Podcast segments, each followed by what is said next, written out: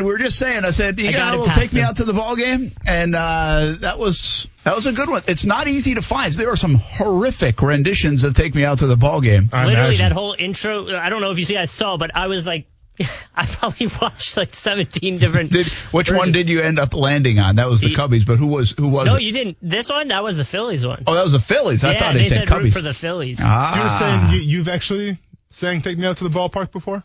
uh, or not? no. Oh, I thought you said you did. No, no. Okay, I'm sorry. Way off. I mean, I've sang "Take Me Out to the Ball yeah, Game," but, not, not like, like, like at a, no, at a no, shrimp no. game or anything. No, no. Okay. Thank goodness. Yeah, you wouldn't do that. I Like, over, well, I mean, it's a Cubs ritual. Most, I mean, nobody else really does it like that. oh, they don't do it. They- Okay, they, I play, guess. they play like that. Like they'll play like an uh, an but as far as or like a recorded, but like a special guest, yeah, that's a, that's Yeah. all Chicago Cubs. I, I Gotcha. don't think anybody else does that. I mean, I think Okay. that's only Chicago Cubs. Gotcha. But anyway, so it's supposed to be Major League Baseball opening day today. yeah, yeah. No Christian Yelich. No Does Christian, Christian Yelich. get? Does Yelich get any of the money that he signed up for? I mean, I hope so, man. The, the Probably a fact big signing bonus. The fact he's only making 200 million now, like, I'll give some of my paycheck to him because once again. only two. I mean, like, I just feel like you're you're like the best player in baseball, and you're taking hometown discounts, man. It's- nobody tell Christian Yelich he's the best person in baseball because he's gonna want he's gonna want like a pay raise. I brought some gifts today. Oh, like Cracker Jacks. It, Cracker Jacks Nice. here for uh, Cracker Oh, Jacks. nice. Yep, yep. Nice, Cracker Jacks here. dude. I haven't had Programs, I haven't had Cracker Jacks since I was like. And look, for your Braves fans, I found peanuts. Where do you get those from? the? Braves. Where are you getting those from? Publix. Really? They have Atlanta Braves peanuts at Publix? Why not jump on guess. shrimp ones? Yeah. Well, I'm, I, don't, I had no I mean, idea. that's I didn't know. I They had regular know. peanuts there too. Okay, I didn't know Atlanta Braves had their own thing in Jacksonville. Peanuts here. Okay, we got some peanuts here. I like it. The Can uh, we get some uh, cold beers or? yeah, well, I was thinking The of that. bosses aren't like, here, so well, sure. should I just put one down so, so here? the- because the boss isn't here. Isn't there like a radio rule where you can have like one? You guys actually, well, you in, guys that, in are, that case, you guys are technically allowed to. I don't think I am because I'm operating the board. I think you're actually good. Like I think legally, That is yeah. crazy to me. I'm gonna remember do that. No, it what, being what other job can you actually drink on the job? Really great. Whoa, whoa, Probably a lot of them, but that's Well, really crazy. it being Legally, on though. camera and on stream probably the the company wouldn't Might like be it. a little bit different. By the It's way, gonna hurt our by the target way, audience. What other job can you be drinking? What can you drink on the job right now? Everyone. Yeah, that's good point. Everyone. From home. That's a dang good point. Absolutely. Uh, we're not encouraging that, people. No. Disclaimer here from ESPN 690. but I understand if you have kids, you know, go ahead, The um crack one open. the last Man. the What? last Phillies game I ever went to was an opening opening day game against the Red Sox, Really? and Mookie hit four home runs in a row off us, and we were up in the nosebleeds. And that season, oh, the fans turned quick. I mean, opening day, it was probably the second one he hit. They're like, "Season's over. Let's all go home." you know, Ty was telling me today. He said like there's a power rankings. I don't know where he was reading this stuff, but he said uh, the Braves were up there, and obviously the Dodgers and the Astros were up there, and uh, I don't know, name your team, whoever else uh, that Brewers, makes where, where the. Brewers at? I, I don't know where the Brewers. I didn't know every team, gonna- but I'll he said check it the out. Red Sox were number 19. I was like, the Red Sox are 19th in the power rankings. Oh, the Yankees were up there, obviously, but Of course. 19th. And, well, and then I said, you know Here what? we Well, go. they don't have Mookie Betts, they don't have uh, Sale, and they don't have David Price. They just got rid of him too. So maybe it makes I some found it. sense. You know, you know, be fascinating really this Major League Baseball season is if they only play, say, say they played half the games. Mm-hmm. Well, you could get a team. You know, there's some teams that go, they surprise the heck out of you and hang in there for half the season. Well, then they just don't have the horses to do it for the long term. Be interesting if we see any of that this year. That you could get this surprise team that all of a sudden nobody expected them to do this. Yeah, yeah. And and then they're doing that. Uh, would be interesting to see. All right, so yeah, Red Sox, according to ESPN right now, are 19 in the power rankings. Nineteenth. I If you World did power Series odds, rankings all the way back to the 15 start of this century, I'm sorry. The Red Sox are 75 to 1 to win the World Series right now. I mean, I guess it makes some sense. It's just a little astonishing. I mean, because they've won so much this this decade and Yeah. and really this century. Um, to see the Red Sox and, and they still have some big name guys, but uh, but they have lost a bunch too. Uh, Where's uh, Washington? The Nationals, we have at Give me the top five. seven. Okay, top five. We got number one, Los Angeles Dodgers. Makes yeah. sense. What else is new? Uh, number two, New York Yankees. Makes sense. Number three, Houston Astros. Mm-hmm. Number four, Tampa Bay Rays. Yeah, I was saying that he's a Rays fan. Well, uh, well, maybe you can get some friends together and go watch the ball games and save that franchise because they need it. Uh, number five, Minnesota Twins. And who's the fifth one? Uh, the Twins, Minnesota Twins. Where are Rocco the Baldelli. Nationals? Nationals are number seven. We got to get Baldelli on the show. Get him on the show. I mean, I'll tell you what, I don't appreciate the Cardinals being number 12, the Reds being number 13, and then here's Milwaukee in last place and number 15 in, in the division. It's a tough division. Well, set aside from the Pirates, because the Pirates, you know, but. I was kind of listening. Pirates? No, I was kind of listening. Uh, where did you say the Nationals were again? The, Nas- the Nationals are at number seven. Okay. I thought of this. Uh, who is. This is going to be easy, actually. It's going to be hockey, I would imagine. Who's the team you forget who won last year? Okay, so you had the. I mean, well, let's go yeah. through it, right? Yeah, I mean, yeah, yeah. uh, The Chiefs. But I will say this about the Chiefs. The Chiefs, as any, nobody's even talking about the Chiefs the last few months. It's a good point. You know, I mean, they won the Super Bowl, Yeah. and yet I feel like nobody's talking about them. They they did they had no moves in free agency. Mm-hmm. I mean, they signed like an XFL quarterback as their third string guy. But the Chiefs, I mean, they feel like they've got Patrick Mahomes, they've got Andy Reid, and I understand they're the Super Bowl champs. But if you think about the teams that have been mentioned and talked about a lot, I mean, the Patriots obviously because of Brady. Now the Bucs, of The E- course, too. Oh, yeah, but the, yeah. Eagles, the- the- the- the Cowboys, Eagles, the Eagles, when they won it, it seemed like it was like a never-ending. Well, that's a good story, call, right? Uh, and In 2017. yeah, New England obviously has had kind of the the stranglehold on Mm-hmm. on that topic, and so everybody's always talking about New England. But I think that's a good call. Like the Eagles were way more Oh yeah, in you, the news. You have Doug Pederson relevant. releasing books. You Yeah. got Jason Kelce going crazy in his Mardi Gras outfits. Why, Like it was. why is that? Isn't that weird? It- I mean, it's Kansas the City- underdog, man. It, it was the ultimate underdog story. You know, it, it was the thing where nobody really counted the Eagles to win anything. Wentz goes down, so it's like, yeah, they're done. And obviously, you got, uh, I think it was Chris Long rocking like the, he was wearing like the dog mask Yeah, and everything. yeah. So th- they embraced the underdog role. And obviously then- the full story. and the full story, but they won. You know, and, and America embraces the underdog story. So I think they had something to do with it. But it got me thinking a little bit like that today because of that. Uh, it, Kansas City is, I, I'm not saying they're irrelevant. Mm-hmm. I'm just saying I thought I would hear more about them as Super Bowl champs in the last couple of months, and you really haven't. I mean, that was only seven weeks ago. Yeah. And you really haven't heard much about them. You heard about all these teams. And it could be because, well, the good teams you don't talk about a lot in the offseason because it's the bad teams you're talking about in the offseason. That'd be a fair point. I still thought we'd hear more. I mean, you talk about Patrick Mahomes, man. He's the face of the NFL right now. And yet, I don't know if I see him anywhere. Is that a little bit of the coronavirus? Like we're not seeing him on talk shows. We're not seeing him interviewed by ESPN. We're not seeing him. I mean, is he on the cover of Madden or something like that? I, I, I don't know. I guess here's here's let's just do a little yearly wrap up here of what happened in sports, right? Where the, the Kansas City Chiefs they win, and I to be fair, I think they're expected to win. Now, no, they didn't have the number one seed in the AFC that belonged to the Ravens, and there was a lot of hype around the Ravens. But I think we were so spoiled what happened, you know, two years ago with Patrick Mahomes when he sets all these records and Yeah. everything, and he was the NFL MVP. We all just kind of assumed, well, eventually it's going to happen, right? Like they're, they're going to win one. And then even when they got to the Super Bowl and they played San Fran, like, yeah, you, it was literally a coin flip, man, because San Fran was a, a fantastic team too. But I just thought we expected, you know what, Patrick Mahomes is going to come out here, do his thing, Travis Kelce, too many weapons, and they end up winning the ball game. And that's what would happen. So it almost like the whole season, as we're following the NFL, it's like, yeah, this is starting to line up a little bit for maybe Patrick Mahomes. No, no, no, you called it. I remember you called it because I was all about the Saints and then I was about the Ravens you called it when Patrick Mahomes came back. He said no one's talking about the Kansas City Chiefs right now because of Patrick Mahomes' injury. Yeah. Right. But I still think once he came back, the writing was on the wall. But if you review if you review the entire year of sports, though, Brent, what do we have? We have the NBA.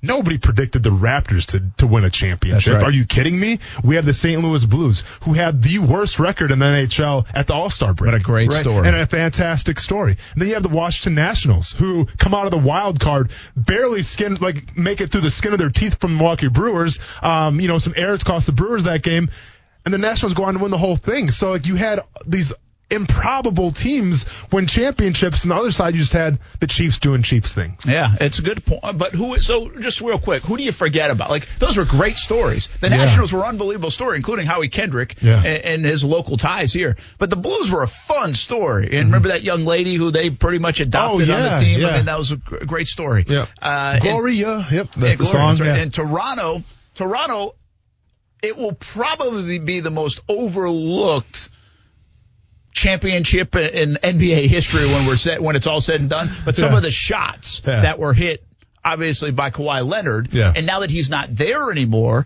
but the but the story about Toronto is I feel like I have heard their name a little bit because people are surprised they've been good this True. year. They were good until everything stopped. True, and, and well, and probably you know, in, in, in the country or I mean, in, in Canada as well. I mean, I'm sure they're excited, but let's be honest, they're they're a hockey, you know, they're, they're, they're a hockey towns over there. So I'm like, yeah, Raptors, Yeah, all right, but uh, hey, can the Maple Leafs get it going, please? You know, so It, it might have been. This would be a great one to um, say, and I, I don't know how to phrase this, and I'm not trying to uh, disrespect anybody's fan base here or anything like that, but because Toronto's a big city, right? Washington, obviously, big city, uh, or kind of city. Yeah. Yeah, yeah. yeah, it is. Uh, it's not. Yeah, Washington, big city, District of Columbia. Mm-hmm. Um, the St. Louis Blues, uh, St. Louis a big city, but what I'm saying is those are not premier teams. Kansas City Chiefs, they're not the premier teams of their leagues. Sure. That's what I'm trying to say. Yeah. And, and that all four are in that category. Like Mm-hmm. if you had to name the top five teams in the NBA and Major League Baseball, NHL, uh, and NFL, none of those teams would make the list. Mm-hmm. No. Heck, they might not make the top 10 yeah, you're right. they really might not make the top 10. Like if you think of perennial franchises. Sure. And they're all carrying the trophy. Maybe that's a little bit why we haven't heard as much Yeah, about it. I know? mean uh, that could be, you know, and especially we've been so accustomed to dynasties now and everything like that too. Like to me, a good Super Bowl or a good Stanley Cup. I mean, you need at least one of those teams to me that that's been there before. You don't need two teams that are like kind of fresh on the block and everything like that. And you know, like the, the Nationals, they have the Astros, right? And the Astros like were the team to beat the whole year, and the Nationals come out and they beat them. And the, the 49ers have been, you know, the Super Bowl before a little bit, but they they've still kind of, you know, the past decade or so haven't had the most success, obviously. So I think you also need a good dancing partner to go along with that. Like Yeah. if you're going to win a championship, it has to be against someone that obviously is a formidable opponent. Coos, we have somebody on the line? Still there, hanging. Appreciate it. Uh, by the way, before I forget, uh, when we're done, we've got to Lysol the uh, packages here.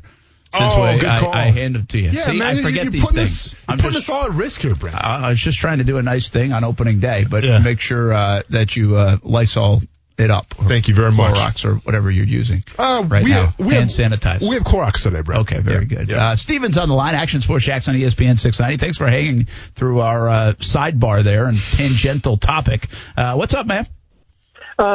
Thanks. Uh, big fan of you guys and huge Jags fan. Uh, I have a question and I would like to know your opinion. They've been filling in free agency defensive holes that they've been needing, but my opinion is should they, in the beginning of the draft, go straight for offensive weapons for Gardner Minshew? Like maybe number nine pick, maybe go Henry Ruggs, wide receiver from Alabama. Got a great hands, great route runner. And let's face it, maybe the only person to keep up with him is maybe Tyreek Hill. Steven, good uh, question, man. Thanks for listening to Action Sports Jax on ESPN 690. Everybody invited to jump on in, by the way, 904-362-9901.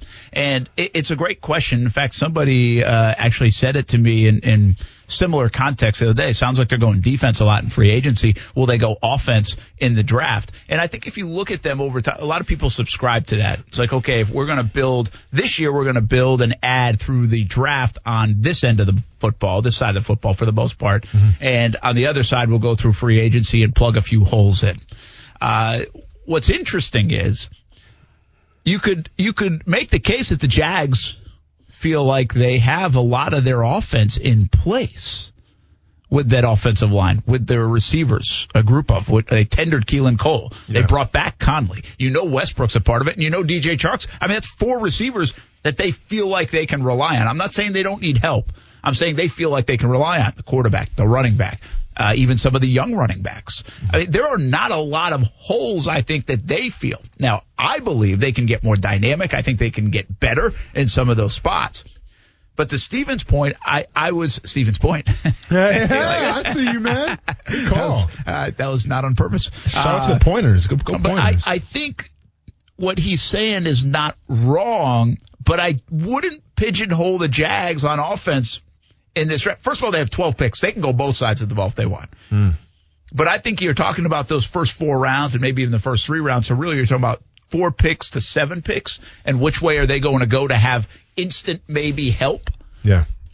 And I think it's a great story. It's a great debate.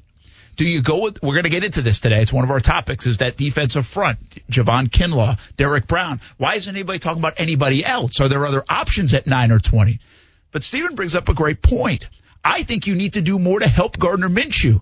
Does a guy like Ruggs or Jeudy or CeeDee Lamb, mm. do they do the best job to help Minshew? On top of that, could you make the case that one of those offensive linemen gives you a better offensive line instead of say a Cam Robinson playing left tackle, mm-hmm. you get an upgrade at left tackle with one of these guys at number nine or even number 20 if they were to slip. So you can sell me on that. Mm-hmm. I think the Jags right now are very much up in the air on which way they want to go. You know, if you would have asked me this question to start out the 2019 season, I'd have been like, don't worry about wide receivers. You know, like, well, the, the, they can get them when they can get them. I'm not worried about taking wide receiver in the first round. But then I see guys like DK Metcalf, and I see guys um, like Brown from from the Titans, you know, and I even see guys like Andy Isabella who only played for a shorter period of time but still made an impact. I see those guys, and it's like, man, that's instant impact. All right, like the, one could argue that Ryan Tannehill had a lot of success because AJ Brown was Absolutely. there. Look at his numbers the last in that stretch. It wasn't Corey Davis. No, no, offense to Corey Davis, former first round pick from Western Michigan, I believe. It wasn't Corey Davis. It might have been a little Tajae Sharpe, but it was all AJ Brown, okay? A rookie wide receiver. So you have to ask the, the question, Brent, if you could have a DK Metcalf or an AJ Brown on your team right now for the Jacksonville Jaguars, would you take it? And you you absolutely would. You'd be absolutely insane not to turn it down. Now the question comes, obviously, is CeeDee Lamb, is you know Jared, Jerry Jeudy is Ruggs that type of player? And you know they're different types of players. Obviously, like DK Metcalf he's kind of one of a kind, right? Like no one's gonna look like that. He he looks like an action figure. He looks like a GI Joe. All right, they don't make a lot of DK Metcalfs, but I look at CeeDee Lamb and be like, man, guy's pretty legit. He runs great routes.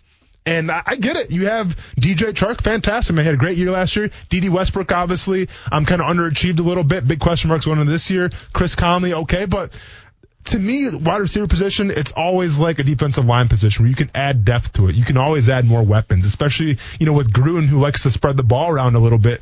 If you go after CeeDee Lamb, you know, I mean, if you go after a Ruggs, and especially now, like, yeah, Ruggs, he's like, what, maybe six feet. You, look at his size, it's like, well, he's not a prototypical one receiver. Well, guess what? Neither is Tyreek Hill, but works out just well for the Kansas City Chiefs, right? so, a return man. Exa- who's that? oh, Tyreek Hill.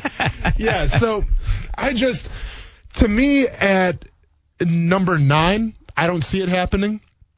But at number 20, with this quote unquote deep wide receiver draft, which we've been told, you know, the whole time here, where if teams maybe taper off a little bit and teams kind of let the wide receivers get picked a little bit and wait till later on in the draft. I mean, if there's a CeeDee Lamb there, if there's a Ruggs there for some reason, it's a possibility because once again, what have we been talking about the whole time in free agency? Helping out Gardner Minshew. To me, getting a legit wide receiver in the first round helps out helps out Gardner Minshew even more than an offensive tackle would. Because once again, I think Cam Robinson, whether you believe it or not, maybe the knee was bothering him a little bit. Maybe he comes back next year and has a better year. Or this year. Mel Kiper uh, Jr., by the way, I think mocked seven wide receivers in the first round. Really? Seven wide receivers in the first round. Let's stay on the topic. We'll come back. Uh, offense or defense? Which way should they lean in the draft early? I'm talking early. I'm talking impact players.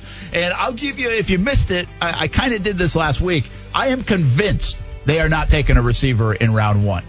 I'm not saying that's the right thing to do, but the MO, the, the front office I know and I think I have a feel for down there, is not picking a first round wide receiver.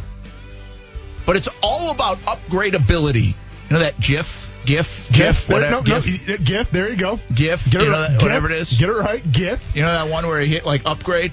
Yeah. You yeah. Know? Yeah. Yeah. It, I mean, you can tell me that they have spots that are occupied. Yeah. But you can't tell me that there isn't upgradability what? all across that offense. And let me ask you this. What was the biggest problem last year, Brent, for the Jacksonville Jaguars on offense? What would you say? I would say the red zone. Oh, good call. Yeah, Yeah, I mean, you, you've got like Tee Higgins, six four, big bodied receiver. Intriguing. Uh, you get me excited. Let's talk more about it next. Action Sports Jax on ESPN 690. What are also a lot of people who the fans want to come back? What's going on with them right now? Right. A lot of them aren't making money. Correct. So all of a sudden, that disposable income that you could use to take your kids to a game might not be there Yeah. for a while, for Yeah. a little while. So this the trickle effect on this is, is obviously going to be huge. I, I agree. I don't think it's going to be okay. Here we go. Things Yeah. are just as they were last summer. Not no, I, I think it's way. going to be a slow stream back, and it may take a little longer than some people realize.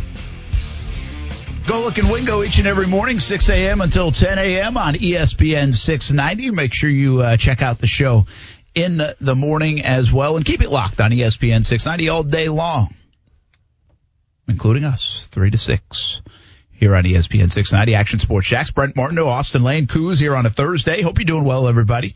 Um, hope uh, you're kind of settling in and getting work done and family time and and uh, trying to take some of the positives out of uh, what has become a bizarro world in a way in the last couple of weeks, and uh, it's not changing anytime soon.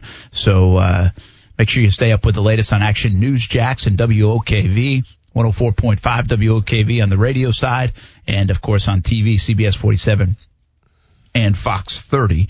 Uh, here we'll try to entertain you a little bit with some sports and do what we do every day, talk sports because we got plenty to talk about. yes, we do. Talk sports all day. Uh, we could uh, talk a lot of different topics. So let's stay on the one that Steven got us on. Do they go offense in the draft? And this has been a fascinating point in my own mind. Like, what do they do? And let me just, uh, here's where I'm going to go with it. In my opinion, I do not think they get one of these top flight wide receivers in round one. And I'll just reiterate what I said, and I'll do it, it, it very quickly.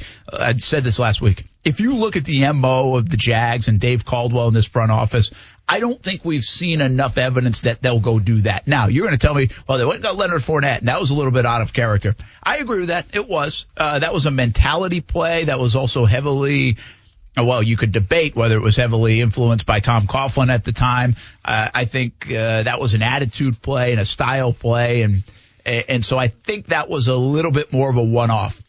The reason why I hesitate to say the wide receivers would go at nine or twenty, and you could convince me maybe a little bit more if they go, if they trade back and it goes to like twenty eight or twenty seven, but nine and twenty, I don't think so because one, they need some big bodies. Two, they have too many holes to fill. Three, there is so much depth in this draft when it comes to wide receivers. We all know that. We're sick of hearing about that. And four, the Jags have shown an ability to find talent in the second round with wide receiver anyway, regardless if it was a deep draft or not. Allen Robinson, they also picked Marquise Lee that draft, but Allen Robinson certainly has proved out. And of course now DJ Chark is proving that he was a good selection mm-hmm. in the second round. The Jags thought they got a ton of value there because they thought he was a first round grade. So those are examples that I think the Jags will lean on and they'll say, you know what? This is one of the deepest drafts. And even in drafts that weren't as deep as this, we were still able to find, find productive, very talented players at the wideout position. Why are we going to go spend a number nine overall pick or number 20 overall pick on a receiver when we can almost accomplish the same thing. The only question, man, is this. Do they rate one of these guys off the charts? And, and I understand Jeudy and Ruggs, uh, even Higgins to a degree, but definitely CeeDee Lamb. Those guys have been grouped as kind of the separation. Uh, Higgins is kind of climbing into that category. He is an intriguing guy. He is. But are they Julio Jones? Are they AJ Green? Are they even Amari Cooper? Because if you don't feel like they're that guy, then I don't know if I'm spending a first round pick in this draft on one of those guys. To be fair, though, when Amari Cooper came out, like he wasn't really known for his speed. He was known for his route running ability and just being a very dependable receiver. But he was Now- always a top five pick candidate. Oh no, he was always top. Don't get me wrong. I mean, I think he was the first wide receiver obviously taken in the draft, and he had all the hype around him. But I'm just saying, like, if you looked at Amari Cooper coming out of college, I didn't think Calvin Johnson. I didn't think Julio Jones. I just thought, all right, this is a, a pretty dependable receiver. We'll see what happens. And remember, when he got to Oakland, I mean, he did okay. you know, and nothing, nothing a first round draft pick should be worthy of. But then he goes to, uh, you know, Dallas and obviously has that resurgence. Now he's one of the best wide receivers, arguably in the league. So he obviously found, found the right system, the right team to get on with. But I'm just saying these Calvin Johnson types, these Julio Jones types, even these DeAndre Hopkins types who DeAndre Hopkins wasn't a first round pick. You know, I mean, he, he, he came from a very talented wide receiver pool from Clemson, but he wasn't a first round pick. But my point is these prototypical first round guys, you don't really see them, for whatever reason, you don't really see those guys that much anymore. Now you see like the, N'Keal Harry's and you know you see the, the, the taller receivers of the world like the guy we just mentioned from Clemson, but they're not like the game changers. They're not the guys that are going to run, you know, four threes like Calvin Johnson. I think Calvin Johnson ran, a four three or four four. So you're not going to see those anymore. So it all comes down to Brent. Every team I feel like has something different that they're looking for at the wide receiver spot. Like, yeah, you, you want a guy that's fast, a guy that can run good routes, but the most important question is, and especially with Jay Gruden now, you know, headlining your offense is, can one of these guys that we just mentioned fit in Jay Gruden's offense? Can Jay, Jay Gruden make one of these guys work to his best of abilities? And I would argue, probably, yeah. Because if you look what Jay Gruden does, his ability to spread the ball around, his ability to throw different kind of formations and sets at you, you always keep defenses guessing. And if there's a guy in this draft, Brent, who can, you know, kind of keep the defense on their toes, whether it's with his speed, whether it's with his route running ability, or whether it's with his red zone presence, because keep in mind, if you don't have that bona fide tight end, then you have to go to the receiver. I'm just saying I wouldn't throw out, out of the realms of possibility at a 20 pick to see a wide receiver get taken. What do you think then? Uh, what do you think they need in that regard to be a little? Di- what don't they have? Uh, you know, again, I'm not sitting here saying DJ Chark is the bona fide number one guy. He's going to have to show us a little bit more than that, but he's obviously got talent. Mm-hmm. You don't just do that by mistake. Uh, heck, he caught everything at one time. Dede Westbrook is different, right? I mean, he's not your prototypical six foot three guy. I mean, he's he's not that. Yeah. Chris Conley, I mean, Conley is some of that. You know, I mean, I know he hasn't established Freak himself athlete, as, as like a one receiver or even a two, but freaky athlete. Has, has the combine record in the vertical. Did you know that? Yeah, well, when we talked to yes, Yeah, crazy. But not only that, man, but he show he's known for his speed. But last year, how about his power? Mm-hmm. How about breaking tackles? I thought he was impressive in that. Uh, and but he is he's their third guy. But so what are they missing? Is my point. What are they lacking in, in say a one or two kind of receiver? Someone Yeah. to couple with DJ Chark that would be something that if you were an offensive coordinator, you could play with. Yeah. Uh, I, I don't want to label a, a, a receiver a toy, but you know, I mean, it's like you're playing a video game. Mm-hmm. Yeah. So how do you create mismatches? Yep. And what would you get? I mean, heck, the Claypool kid from uh, Notre Dame is fascinating. I mean, you can line him up Mm-hmm. Oh, in, in three yeah. different spots. Big dude. Four different. You can play tight end Put, for say, put, put tight end. yeah. So in this day and age, but did you already get that guy with Josh Oliver since he's kind of your receiving tight end? Yeah. So what are we looking for? Because then that could narrow down. Is it Jeudy Well- or is it do you just need a burner? Yeah, you- you're absolutely right. Because see, you want to say you, well, you want to see a deep threat, right? But then I can make the argument. Well, DJ Chark and even Dede Westbrook, a lot of their you know yardage came from the deep ball. I From, think from Keelan Cole Minshew. averages like 18 yards a catch at, at Exactly. times in his career. Exactly. So- Again, I'm not going to sit here and say, hey, everything's on Keelan Cole. I Yeah, get yeah. it, but So if I'm breaking down the Jaguars receivers right now, I think their strength could also be considered maybe their, I guess, weakness in a way where the Jaguars receiving core right now, I said this the same thing going into last season. They're a lot of the same guy, which can help you, but can also hurt you. They're a lot of the same guy when, when I say, well, sizing purposes, they're pretty much the same height, right? Um, strength, I mean, yeah, Chris Conley's kind of a stronger guy, but I think uh, legitimately they're all kind of the same kind of strength guy. And they're a lot of the same style of receiver. Like, they can all run the route tree and everything. Like, they're not going to specialize in the go route. Like, they can do everything, okay?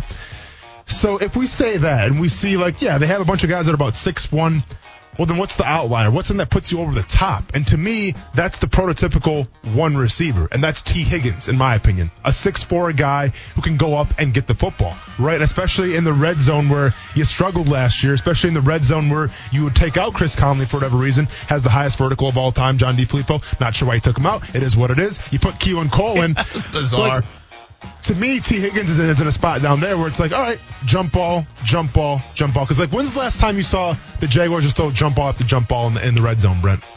Allen Robinson, I guess. Allen Robinson Yeah. would be the guy. And it worked out pretty well for him. to throw fades with Bortles at times. It yeah, yeah. work out. yeah, yeah. Yeah. I, let's stay on. I, I like the conversation, man. I want to find the receiver that would be worth picking in round one for the Jaguars. Plus, it will let it will get us into the defensive line a little bit next on Action Sports Jax on ESPN 690. I would not be for seven inning games. Um, you know, first of all, I'm not I'm not for a bunch of double headers either. Uh, you know, just for a lot of different reasons. But you know, every single team is set up and has has advantages and disadvantages based on their bullpen. You have a seven inning game, even if it's oh, only once a week you're playing two seven inning games. There are going to be certain teams that have a huge advantage, and there are going to be certain teams that are at a disadvantage based on their roster construction. And I just don't think baseball wants to go down the road of of setting a precedent that seven inning games are okay. Oh no, but we can go down the road of uh, electronic umpires and strike zones. Do it. Come it. on, Mark Do Teixeira. Seven inning games. Let's go and see how, see how the Brewers do. The Brewers might go undefeated. Just to let you know. Listen, The I Brewers were made for seven inning games. we had this discussion last year, right? When everybody was starting to change around, like, hey, uh, you can only pitch to three batters, which now is like, oh, you have to pitch to three batter, three batters, which is a rule now. Yeah. You know, the timing issues, the how do we change the game, the this, the that. And I told you, and I'm a baseball traditionalist. I don't like replay. I don't like anybody messing with my game. A- And if I'm telling you, if you give me electronic strike zones, uh, I'm I'm I'm not going to say what I'm going to do, but it, it might turn me away from the game. Seriously, Well- uh, it's the first thing that's ever I've said that. Be like, I, I might Brent's not be, be a hockey fan. fan.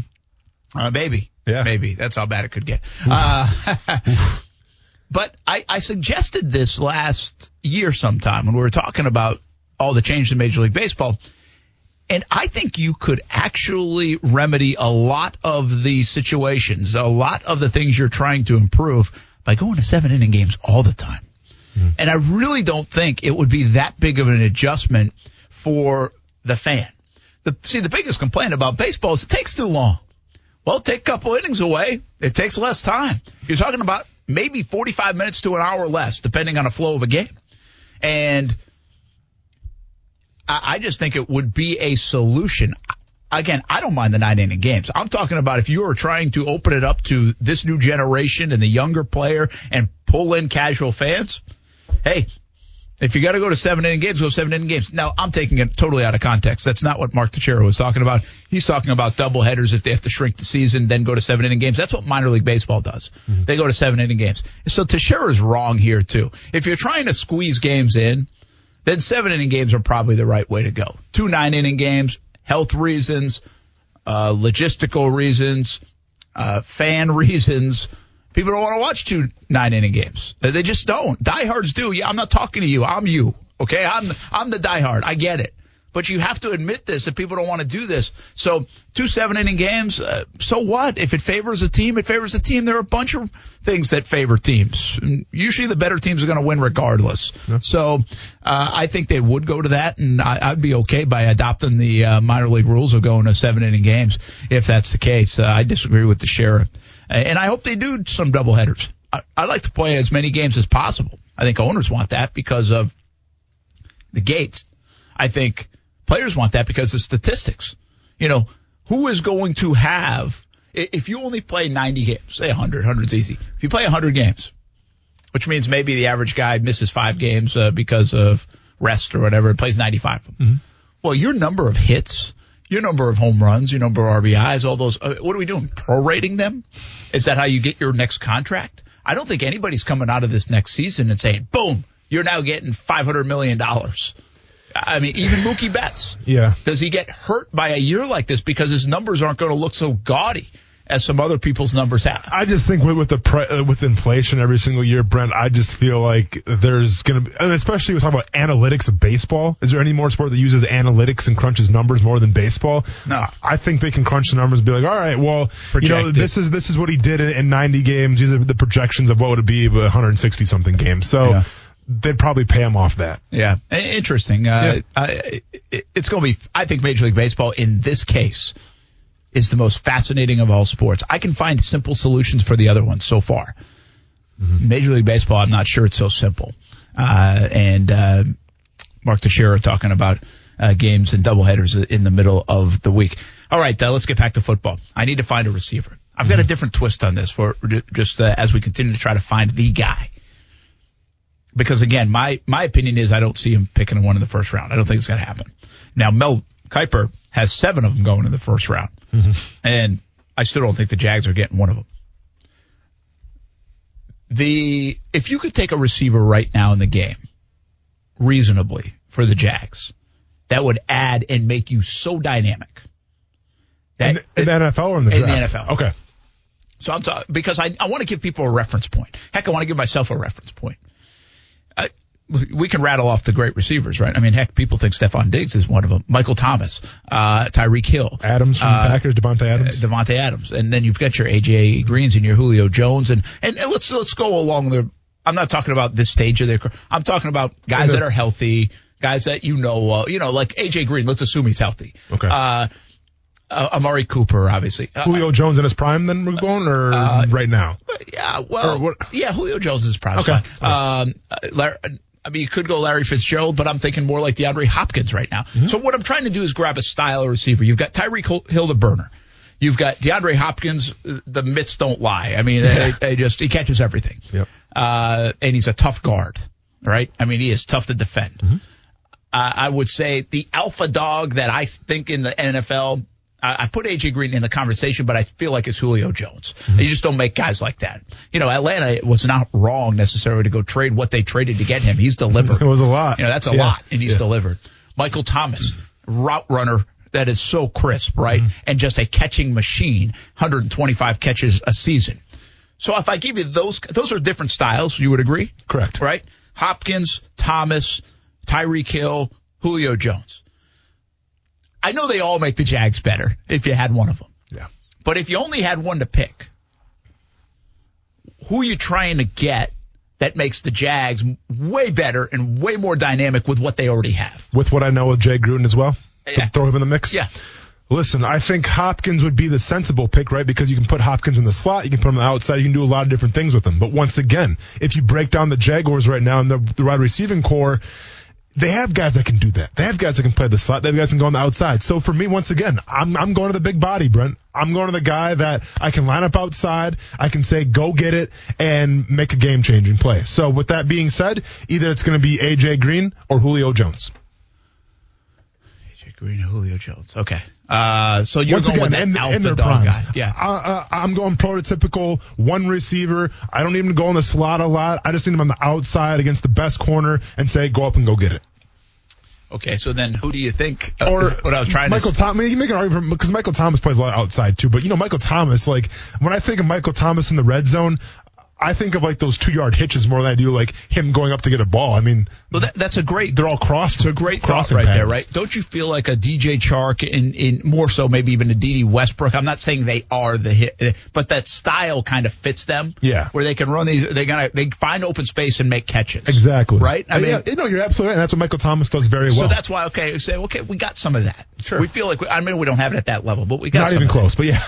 I would think the two glaring things that you don't have is what you said that alpha dog Julio Jones or just a flat out burn you. Mm. And it's not a lot of teams have Tyreek Hill. You know, that's why people are in love with Henry Ruggs right now mm-hmm. because they've seen what's gone on in Kansas City and they're like, well, you can't catch up to him. Mm-hmm. I think it's a little dangerous just to fall in love with speed.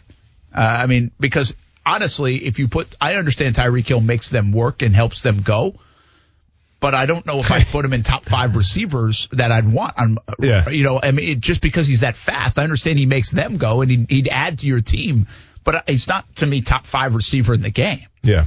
I mean, we can definitely get a Ouija board right now, and Al Davis would say, "What's up, man?" Because speed doesn't always work out. You know what I'm saying? It, Absolutely. do- it doesn't always work out. And we remember Tyreek Hill coming out of college. I mean, he wasn't that- that big of a, of a get, right? Like teams weren't clamoring to get Tyreek Hill.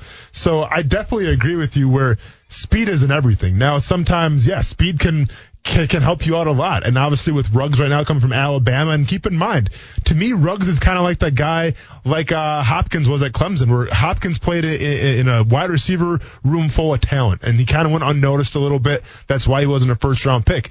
Ruggs kind of the same thing, possibly, where yes, Ruggs will be a first round pick, but how just how capable is Ruggs just because they were so deep at wide receiver, so talented, where we possibly didn't get to see his, his full skill set just because he wasn't always getting the ball. All right, I'm going to take the top 10 guys that most people would have on their board. And I'm going to say, okay, if you want Julio Jones, he's a six foot three guy, 220 pounds. That's an alpha dog at wide receiver. A lot of receivers are made 6'2, 195, 6'2, 200, even 6'3, 200, you know, but 220, 6'3, Yeah. and you can run like you can run. Well, to me, if you want that guy, the closest thing to him is Tee Higgins. Correct. Six foot four, two sixteen is what I've got him listed as, and probably can even man up a little bit more and, and put some beef on his body, right? Sure. Yep, absolutely. Uh, I would say next on that list, again, I'm going off measurements, Denzel Mims from Baylor, who I haven't seen a ton of, but he's like 6'3", 210. Okay? Uh, so then you get down to like Bryan Edwards from South Carolina. So that takes away, I think, who many believe are the top, uh, top guys, top flight guys in this draft. That's what it narrows down to. If you want the Julio Jones kind of guy, well, you're talking about Higgins or even a Mims. Now, Mel Kiper thinks, and a lot of people think they're going in at the back end, uh, the the second half of the first round. Yeah. So that would be around the 20th pick for the Jags if they get fortunate enough, or maybe would have to wheel and deal a little bit to pick up one of those guys. Uh, if you're thinking that way. You know what? What's funny too about Tee Higgins? Uh, I've been looking him up the past couple of days. So I brought up AJ Green's breakdown of um, of him getting drafted, like you know his pros and weaknesses and things like that. And then I also broke down uh, Tee Higgins' strengths and weaknesses. And it is insane just how comparable these two gentlemen really are. AJ Green six four, Tee Higgins six four. AJ Green arm length 34 and 3 eighths, TJ Higgins 34 and 1 eighth. Now, strengths. AJ Green possesses prototypical height and wide uh, receiver catch radius. Um, has very good speed, a very true vertical big play threat. Explodes off the line, eats up cushions immediately. Tee Higgins plays long with his frame, explodes out of receiver stance, played all three receiver spots, can be used in great mismatches, long strides. He's a ground gainer, um, speed turns and posts, whatever that means. Rare instincts once the ball goes up. Now, the weaknesses, and this is where it stands out to me. The only weakness of AJ Green coming out of uh, of Georgia was the fact that he can be harassed at the line of scrimmage by press man corners. Bigger defensive backs will give AJ Green problems coming out as a rookie. Let's go to Tee Higgins. Beat up by lesser competition at the quarterback. Uh, at the cornerback position in press coverage. Um, needs to improve on route tree and also lacks physicality at the top of the route. So pretty comparable people to AJ Green. to AJ Green. Yep. So th th this is back and forth, and obviously That's good. That's great, man. Yeah, that's pretty good. When obviously when, when you lead, uh, so the NFL analyst is his name is Lance Zierlein. He does a lot of Yeah, the yeah. NFL combine stuff. His NFL comparison, AJ Green. Wow. You know? Uh, that excites me now. Yeah. A lot of that comparison. What's interesting to me is one of the weaknesses would be lack strength at the top of his route. Mm-hmm. He's 6'4", 220. Lacking strength shouldn't be a thing, you wouldn't believe. But Yeah. I, it's an interesting that both had, right? Yeah. Both were similar Well, in that sense. And listen, and some of the, and when we start breaking down Kinlaw and Derrick Brown, hopefully today too, because I went through those two guys, and it's some of these terms that they use, it, it's kind of funny to me. But yeah, I'm not really sure what lacks the strength out of the top of the route really means, Brent. I couldn't tell you that. I didn't play receiver, um, so maybe somebody else can fill me in, but I think he's big enough to have strength. I don't know. Uh, yeah, I, Yeah. I, uh, I, I got this in from uh, the Jags uh, a little bit ago, um, and I actually forgot to check. So sorry, we're deeply involved with uh, the wide receiver conversation. This is unusual. Uh, Okay. news that just came in. All right. Darqueze Dennard will not be signing with the Jags. The two sides could not come to an agreement on the final contract terms. He remains an unrestricted free agent. So, of course, you know, all these were reports at the time, right? In agreed Sure. to terms and those kind of things. Yeah. And I think the Darqueze Dennard was an agreed to terms guy. Yeah. Well, it falls through. They could not finalize the deal. Mm-hmm. Very rare uh, that that something like that happens. I think, um, or maybe it happens more often. We just don't hear about it. Yeah. But with all the reports that go on now, especially during free agency, remember this was a Tuesday report, so it was like less than 24 hours in. But even the Jags, I think uh, I have to go back and look. But I thought the Jags even acknowledged, like even Doug Marrone, maybe with Jaguars.com, or Yeah. was talking about him and where he would play. Yeah. Uh, we had even heard, I think I read somewhere it was like a three year, $13 million deal. They must not have been able to cross the T's and dot the I's, Yeah. Uh, but that's not happening now. did he get a little skittish and say, wait a minute now, because of Rashaan Melvin signing, Jags got another depth play with Melvin. Yeah. And many people believe the Jags will get a corner in the draft anyway. So Well- now maybe they added a little too much competition for someone like Darqueze Dennard's liking. I don't know. I'm just I'm, I'm just yeah, guessing you're speculating, and also you could speculate as well where coming in at Jacksonville, maybe he was told that he'd be playing a lot more slot because. Like I said in my breakdown, that I spent you know tens of minutes spending my time. I by the way, Dave Caldwell, be sure to give me a paycheck because uh, I want to be reimbursed for my time spent outside of work. But anyway, so we talk about Dennard. I mean, I said that he was a, a really good slot corner, and when you talk, you think about it, their strength right now in the secondary is the slot corner position. So I wonder if he kind of came in and is like, oh, I don't want to play the outside. Like that's not really what I specialize in.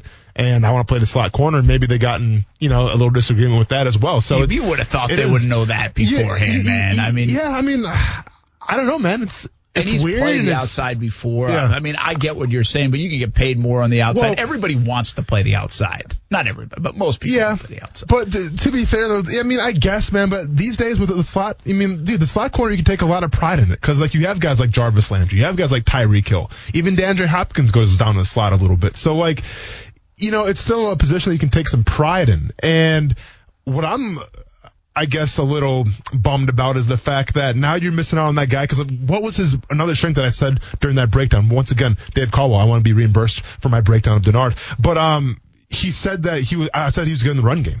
You know, th- this was a physical type of corner that didn't shy away from contact. And I feel like number one, if you play in the game and you, and you, you have that ability, that helps you out obviously in the game being a physical type of corner. But number two, that rubs off on other corners and that rubs off on the defense. And now you're missing out on that guy. So it is kind of a little alarming to hear that he's not going to be a Jacksonville That's pretty anymore. wild. Uh, Action Sports Jax on ESPN 690. Brent Martineau, Austin Lane. Let's go to the phone. Sakib uh, calling in and checking in.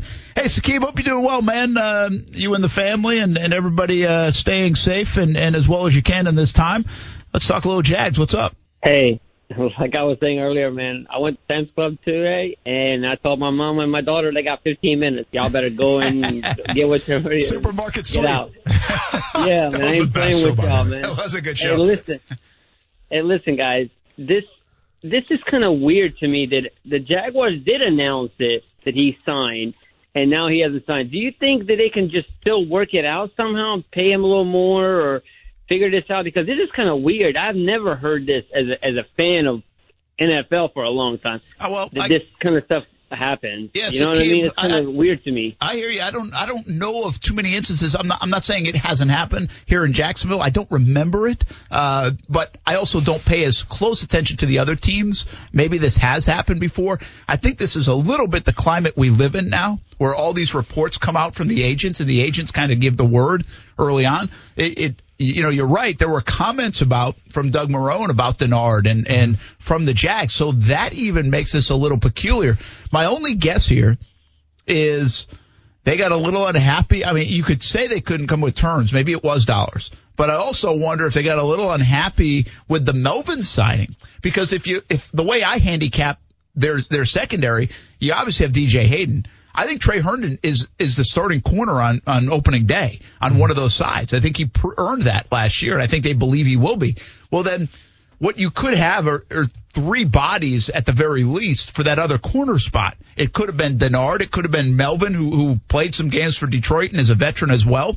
Uh, and it could be a young guy who they could draft, whether it's Okudah or somebody else. So I don't know, man. I think the situation perhaps changed is going to be my guess. Uh, I'll have to dig into it a little bit more to find out exactly what went on, but uh, at least the kind of the word for now is more from a contractual standpoint, which means they couldn't come to grips on on uh, the actual dollars of what they wanted. But I feel again, I'll say it again. I think even that was reported at one time what the deal was. Well, exactly. So this is my point, Brent. What's more logical? The fact that the contract wasn't properly negotiated right and all of a sudden there were some zeros that didn't get dotted or is the fact that there was a discrepancy in terms of the scheme that, you know, Dennard was going to be playing? I think it's more of the scheme. Well, listen, if if it's the scheme, How do you mess up a contract? well, Like you see the number and it's like, okay, I'll sign, and then you announce it. How does that get messed up? First of all, I don't think anything's changed in, in terms of I would I would doubt anything has changed in terms of communication of scheme and all that stuff in the last week. So if No, it I'm not- I'm talking Denar. If Denar doesn't know what he's about to go play in, well then he didn't Yeah. do enough homework. Yeah, but maybe maybe they tell him one thing, maybe they. I don't know. I, I just think that the guy played slot corner a lot in Cincinnati. That was his specialty. Doug Marrone comes out and says that they're, he's, he's going to be trying to compete for a starting spot on the outside. I'm just saying there's a possibility that that could rub him the wrong way. Yeah, I, I guess. I don't know. It could. I mean, uh, we'll have to we'll have to see if there's anything else that comes of it and who he signs with, and maybe he even answers it. Uh, it, it could be on a, a lot of levels. It could be, hey, once I saw them sign Melvin, I don't really want to be there anyway because now we've got too many guys back there fighting for playing time, and I really want a legit chance to start. Maybe it was something that he heard from the scheme set of, hey, I'm not going to play uh, in that slot. DJ Hayden's the man. I'm going to compete on the outside. And maybe he didn't feel that was the initial case, or maybe it was simply kind of what they at least have described so far to us is they couldn't come to agreement on on some of the contract terms. I I don't know what that means, uh, whether that's staying in a certain hotel in training camp or you well, know don't get it twisted. If if you're in training camp mode, Jacksonville's a spot to be because you actually stay in a hotel. All right, you're not staying in the dorms like you are in Chicago and Kansas City. So no, from from that standpoint, you're okay. I don't know, Brent. Like, I, I honestly, uh, I mean, I don't know how big of a deal this really is. I mean, it's not good optics, but I, I don't think it's a big. I'm not. Do you, I'm not sitting here and be like, oh my gosh, we're not going to have Darqueze Dennard around. yeah, yeah, I thought it was a weird day two signing, like a Tuesday signing. I thought it would be more of like a Monday signing. yeah. Like this Monday, not last Monday. Sure. You know what I mean? Yeah. So I'm not. I mean, I, I, Darqueze Dennard wasn't going to make the Jags one win better or three wins better, Yeah, I, I, in my opinion. Yeah. But it is odd. I mean, to me, it's more the odd story, the odd nature of it than it is who it is. Sure. Mm-hmm. You know, it's not like it's Schobert or Eifert. Schobert or Eifert can make a Oh, huge difference. If it's sober, hey, well, people are taking to the streets, and we're, there needs to be some rioting. I think, you know. Yeah, I mean, uh, well, Have did, like you I ever have a, did you ever have a, any kind of contractual problems, or are they pretty stand pat? No, I mean everything was. Listen, like once the contract comes over, you sign it and you're good to go. So.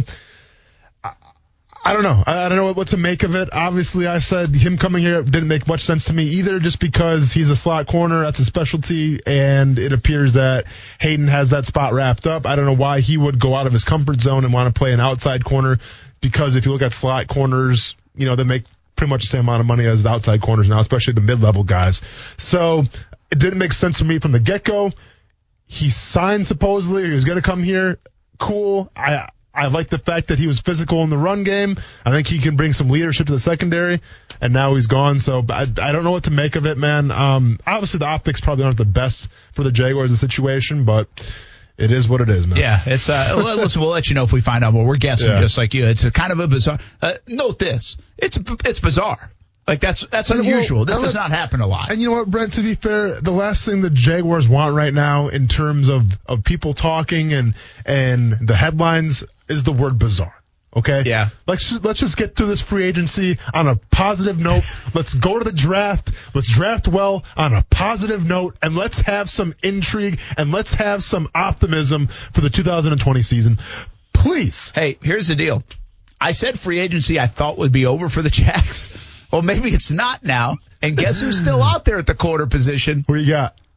Xavier Rhodes. Oh, there we go. Hey, maybe you- it's a blessing in disguise. You can get me way more excited in March by signing Xavier Rhodes than you can Darqueze Dennard. no, it's probably going to cost you a little more. All right. Yeah, I don't think it's going to cost you as uh, as, as little as Dennard was going no, to no, cost you. no, no, no, probably not. But I still can't believe that guy's out there. The- there, do you think there's something up? Honestly, like I- whether it's like a locker room thing, like a culture. I mean, I I tried to dig around on that a little bit and couldn't find anything. So uh, now that doesn't mean there's not. Uh, you know, I, I'm not talking. This wasn't like this deep dive. yeah, yeah, yeah. but it, was, it was a little bit of a dive just to kind of be like, well, what's? I don't get it. Like I don't get it, and I don't get this one. I understand he's coming off a bad year, and if you look at people coming off bad years or or not as good years, they're struggling right now. Clowney coming off a three sack year. yeah, He's outside. yeah.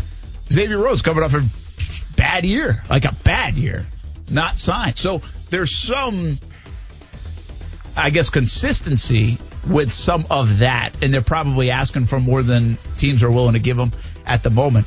But I still think it's bizarre that this guy has lasted 11 days into free agency. I know it's not really; it's like a eight days into the official league year, but 11 days after legal tampering started, Yeah. and he still doesn't have a home. I think that's wild. It's probably a contract thing then, right? You you I think it's probably dollars, yeah, Yeah. the value, it- much like Clowney, right? Yep. It's value versus what teams are willing to give you uh, at the moment.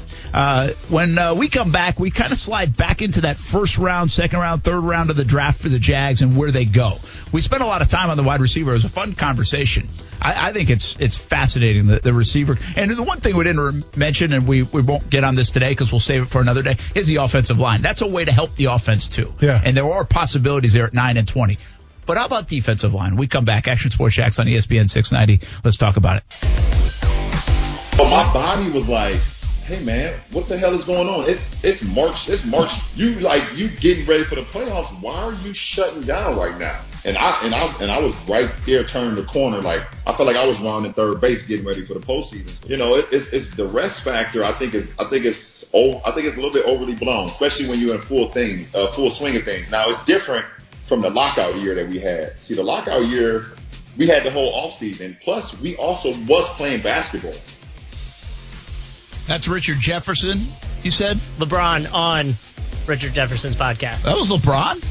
Yeah. That didn't sound like LeBron to me. Mm-hmm. Well, I mean, it was on a phone call, but That was LeBron on Richard Jefferson's podcast. I feel like if Richard Jefferson can get LeBron James, we can get LeBron James. Nothing against Richard Jefferson. they were teammates, though. Yeah. Okay. I don't feel that way. okay. yeah, I, I don't. I mean, it's Richard Jefferson. You know, he's like 60 years old, but yeah, okay. Well, uh, he's got a little bit of an NBA resume. Well, yeah. we uh, can't get LeBron James right now, but we can get John Bachman uh, from down in TV land. Good And enough. we'll take that. And we'll take that jump shot. Ouch. What's Wow. up? I hope you're playing on Hey, the Nerf guys. hoop.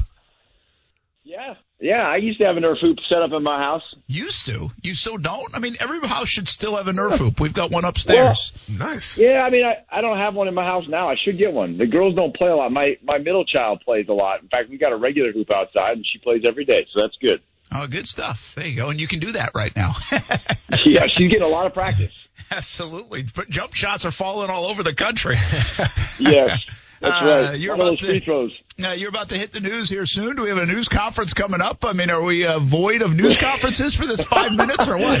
for for about five minutes. But no, we are expecting President Trump to give us a, an update uh, sometime at five. Now he's been running about uh, usually about fifteen minutes to a half hour late, so he said five. I'm going to guess it's going to be closer to five thirty, but I could be wrong. I've been wrong before. Yeah, classic Brent Martineau style. I like it. I'm not Yeah, getting that's I don't even want to say runs on the anything. Martineau clock. I don't even want to say anything right now. Uh, the uh, I'm afraid anytime you mention anything around uh, President Trump, you'll be put in a corner uh, one way or another, and I don't want to be doing that. So. How's this all going, man? Uh, I know everybody's dealing with it, and, and we know all that kind of stuff uh, because we're all living that life. Uh, Right. I, I will say this, and I think I said this yesterday on the show, but I'll say it to you, and you can elaborate. I, I, I not this has no political context to it whatsoever. I feel like this is more about communication. And I think the communication on a lot of levels, whether it's here in Jacksonville uh, uh, with Mayor Curry, um, or it is from uh, Washington, which involves the president, but also involves doctors and, and other people in the know, I think has been really good. Uh, is that fair? I mean, uh, the, the fact that we're seeing a lot of conversation and updates, and I think that helps people at the moment. If they want it, they can get it. If they don't want it, they can turn it off. We are getting a lot of updates. Whether it's been good or not is kind of probably uh, dependent on your situation and your perspective. Okay. Um, I, I will Political say we are getting a lot what? of updates. And that, what's that? Political one or what? No, not necessarily politically. I just mean if you're, I mean if you are directly impacted and you're struggling, then it's you know then the Yeah. communication is kind of a moot point. yeah, yeah. Um, but I, but I do think that there has been a, a lot of communication. But now, politically, there are a lot of different takes on how different places should be reacting to this. Right? You know, there have been some, uh, some politicians have called for the governor to shut down Florida, much like uh, more than a dozen other states have done. Mm-hmm. Uh, the governor has been uh, uh, reluctant to do that because he doesn't want to take a broad approach when we only have uh, uh, certain segments that are really getting hit hard at this point in time. Um, and then the other thing I'll say is that we still have a lot yet unknown, Brent. I mean, it does look, especially, you know, locally, it doesn't look awful yet, and we hope that it won't. But we still are only testing, you know, a small percentage of people. The test numbers are are going up every day. Um, you know, I've been keeping an eye on how many people have. We, we don't know how many people are seriously ill in those numbers. We all we can know is the the deaths. That's the only way. It's either deaths or or positive cases. There's no in between. But I can tell you what the the the leaders are looking for are the serious cases, the cases that put you in the hospital. Because the big concern here is whether the hospitals can handle um, what could be an overwhelming situation. So far, it's not. Right now, um, the mayor at uh, two o'clock said that we're at 65% capacity for the local hospitals, which is pretty good. Is that what's um, normal? Do you know? I don't know, but I did talk. Uh, this is what I do know. The um, the head of UF Health and I talked yesterday via video conference call, and he said they're actually at or slightly below normal right now for for most hospital visits because if you're on the fence for something, most people don't want to go to a hospital right now for obvious reasons. Mm-hmm. So that was yesterday. I don't know if that's still the case, um, but I would say it's I, I, just by that conversation, I'd say we're close to normal at this point in time. That's that's that's an uneducated guess based on a couple of conversations. John, you're starting to see that, you know, some major cities where their hospitals are starting to be at max capacity. I guess my question yeah. would be as as more Jacksonville residents get tested and everything, and let's assume those numbers go up a little bit, is there like a backup plan in place in case the hospitals in Jacksonville do get to capacity? Yes. Um, so first of all, again, we're not at capacity right now, and more positive test cases does not necessarily mean more hospital visits, right? Because again, you can test positive and not be needing hospital care. In fact, a lot of people will test positive who don't need hospital care. But to answer your question, um, the hospitals themselves have backup plans, right? They have capacity and then they have kind of uh, extenuating circumstances capacity, right? They can they have overfill areas where they can you know care for people in in, in the crunch time. And then the city itself is building up a field hospital. Um, they said yesterday or the day before that it would take them about four days to build it up. It's in the Prime Osborne Convention Center, and they're going to be able to have, I think, a capacity of 200 or 250 beds. I think it's 250, and um, so they're building that up just in case. As I mentioned, it takes a few days to get it ready, and they don't want to be caught not ready, so they're doing it now to be ready. Um, but right now, it's it's not needed. Uh, last one for you, John. Uh, John Bachman, CBS 47, Fox 30. Check them out uh, in uh, 15 minutes or so. The the Action News Jax team has been doing a fantastic job uh, covering uh, well one of the wildest times in in our lifetime and and anybody's lifetime, quite frankly. You can always watch on CBS 47, Fox 30, and on all the platforms of Action News Jax. Uh, the, the, all the numbers. I, I, had this question today, and this kind of I don't know if it's inside the business or not because I think so many people are watching local news right now, watching our stations, mm-hmm. and and um, and listening to this kind of information, and so. Are, are we getting to a point? This is more personal question. Are we getting to a point where the numbers are kind of like all running together, or, or are people locked in on the numbers like it's a political uh, race. You know, like uh, like we're keeping score. I, I, I, do you get a feel? Are you talking that? about people on Twitter, or are you talking about people in general public? I, am talking people in general. I, am talking people in yeah. general. Like like we, yeah. we show the like uh, how many tests have been done, how many positive, yeah. the recovery stuff. Like we're seeing all those numbers. Uh, but yeah, like are people locked in on those numbers? Do you get the feel, um, or or will it take like a drastic tick up to get everybody's attention on those numbers again? You know what I mean? That is a that is a great question. I don't know that I can give you an honest answer because all I have to go on is is, is Twitter reactions, which, as you all know, uh, you know, not maybe not the total representative of. Are you saying uh, has it been jungle out there, John? It's a jungle, man. um, so so so people who are watching this closely and who are engaged in social media on this are definitely watching the numbers and have their own opinions on that. Okay. Um, whether you know your neighbor and the guys and girls, you know, playing ball outside in the driveway, waiting for you know all this stuff to pass, are paying attention. I don't know, um, but I will tell you that again, the, the folks who are kind of trying to lead this this charge against the coronavirus their biggest thing isn't so many isn't so much the positive or the negative cases and that's the other thing by the way i posted this today. I'm i'm watching both the positive and negative cases. Positive cases right now 2355 according to the florida department of health. Negative cases 23741 right? That's important to me because in my opinion that um that shows that there are people out there who have symptoms worthy of going to get tested but then are testing negative for coronavirus. Yeah. Um, but again, you could make the point that none of them really matter. The only ones that really matter are the ER visits and the people needing ventilators because of this disease. Because number one, those are the worst cases and the people who are in extreme danger. But then it's also the folks who are um, overwhelming or potentially overwhelming the the healthcare system, which then impacts all of us because now other people are going to suffer who don't have the coronavirus because they can't get care that they need because the hospitals are overwhelmed by these folks. Uh, and that's what everybody has been fighting from day one. Yeah. And that's what I think most people need to understand is that it, it, it's not necessarily that you will get a bad case of coronavirus, but if enough people do, it could impact you if you have something else that needs care and you can't get it. Yeah, very well said. Uh, thanks for the update on that. Uh, we'll let you go. Do you miss sports? And more importantly, do you miss me? I mean, I haven't seen you in a while. I I miss Austin and I miss sports. Oh, and I miss you too, Brent. Thank yes. you very much. Thank you, John. That means a lot to me.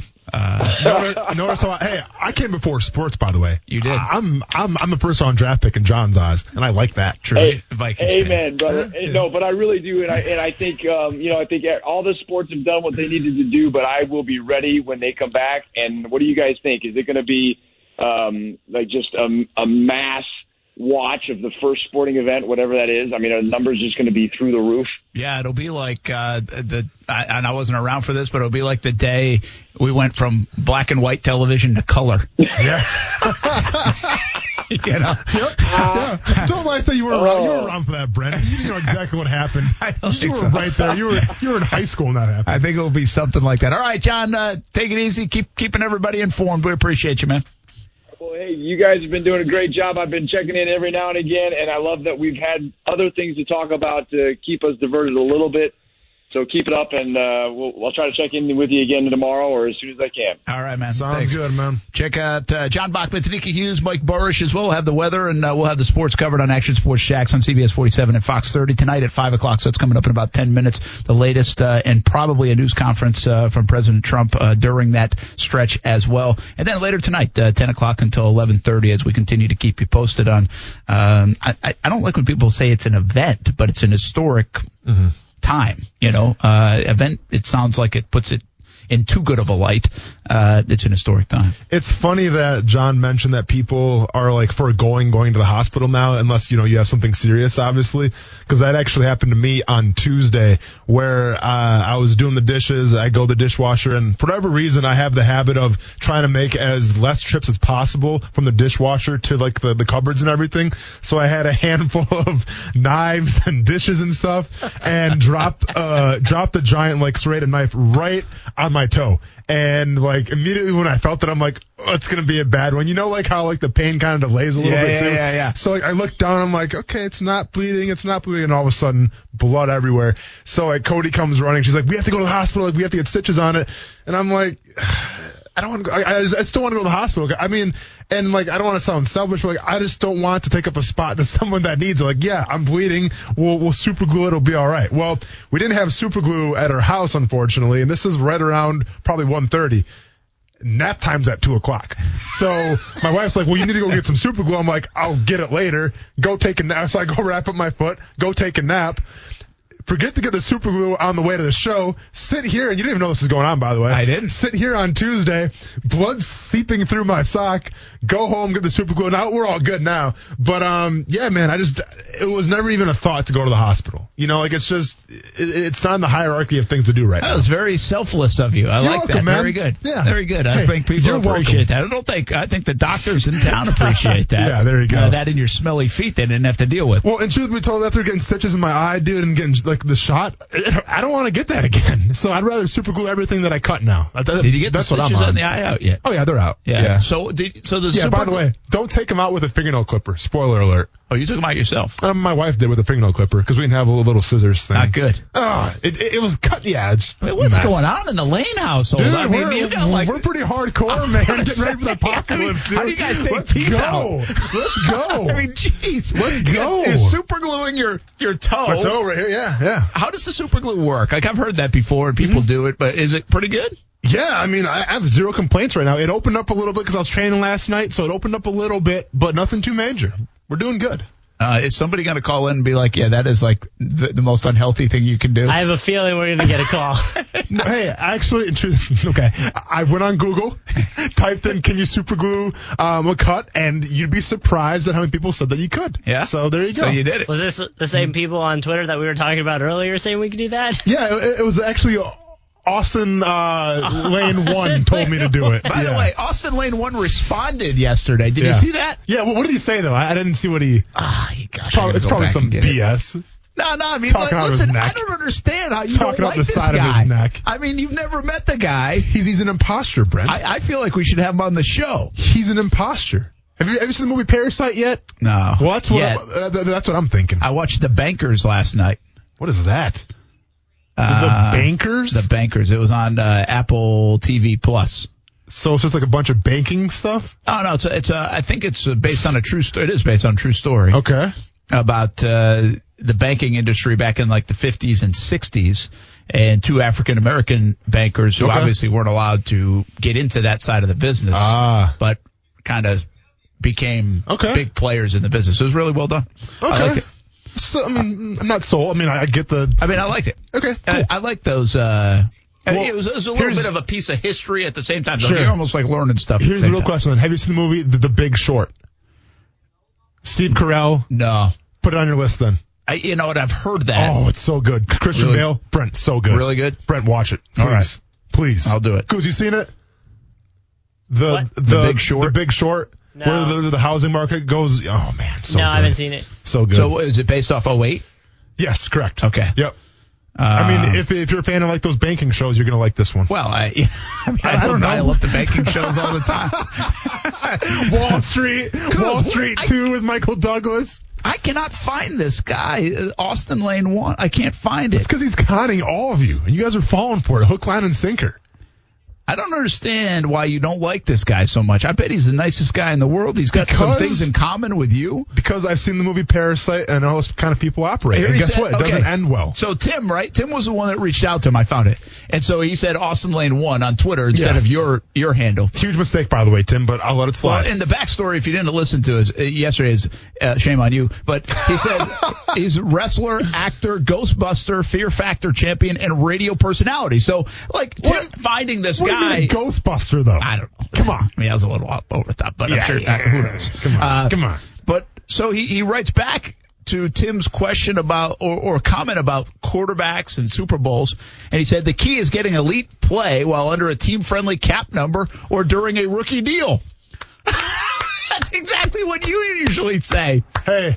Well, no, no, It's no, his brother. no. Time out. This is Time Austin out. Lane's brother. Time out. That's not what I usually say. Okay, I'm way more in depth. The guy just went on Google, typed something in, and that's what was spewed out. How dare you compare my comments to that guy's comments? Shame on you, Brent. Xavier Rhodes signed by the Colts. And, and that, there happened like go. before we got Bachman on. way to Like, speak it into existence. it literally happened like a minute after That's your fault. we talked about him. That's your fault. When, when Gardner Minshew throws two pick sixes to Xavier Rhodes next year, I'm staring at you. I'm afraid of that a little bit now. Like I don't, I, I think It that's a make, good It doesn't make you feel good. no, like Yeah. they are actually. You know what? Here's the deal. I'll give credit. Like you know me, I don't like giving credit to the Titans at all. Yeah. Don't normally do it, won't do it. Well- the Colts right now, they go get Philip Rivers. And again, I think it's a bit of a danger zone. I think it's one of those deals where you're going to be like, well, but it's a right move. Like, I'd be excited if I was the Colts. I really was. Like, if it was down here and you felt like you were close and go get Philip Rivers, I get it. Yeah. I, I feel pretty good about it. But then they go get DeForest Buckner.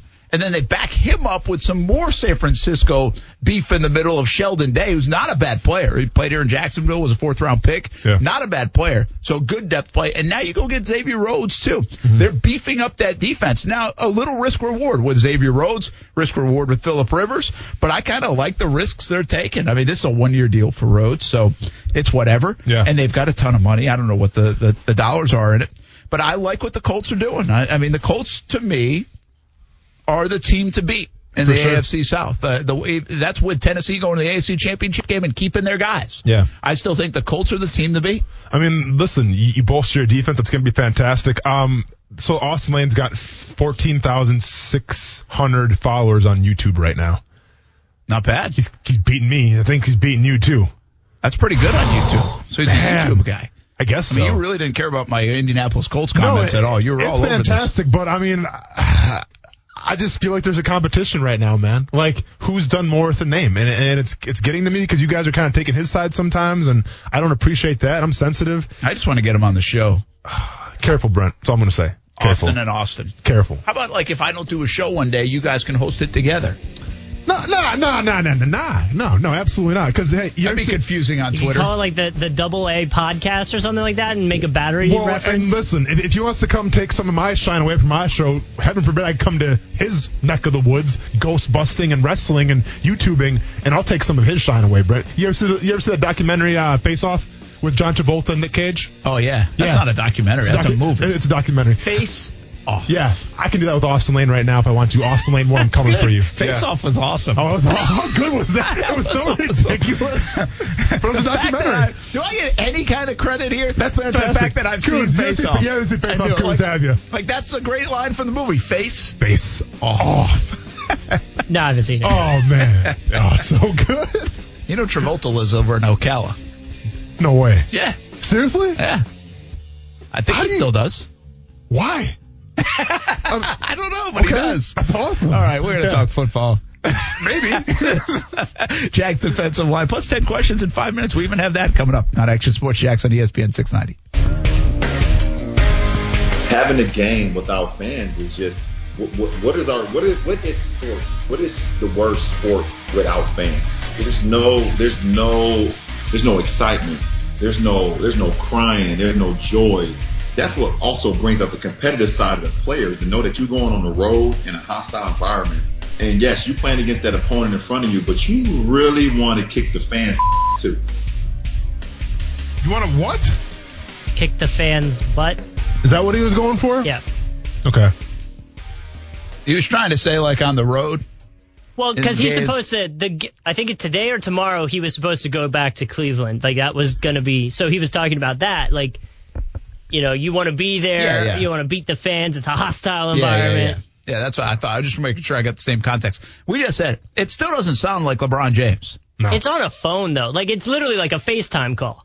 Yeah, I get it, but I mean, LeBron, you get a better connection, man. I mean, That's what I'm doesn't do saying, like man. AT&T Invest in a commercials? microphone. I wouldn't put Can that on hear me LeBron. now? I'd put that on the host, Richard Jefferson. Once again, uh, Richard Jefferson has LeBron James on his show, and we can't get LeBron James in our show. It's not gonna happen. I have no idea. Can I do the entire segment with a lifesaver in my mouth?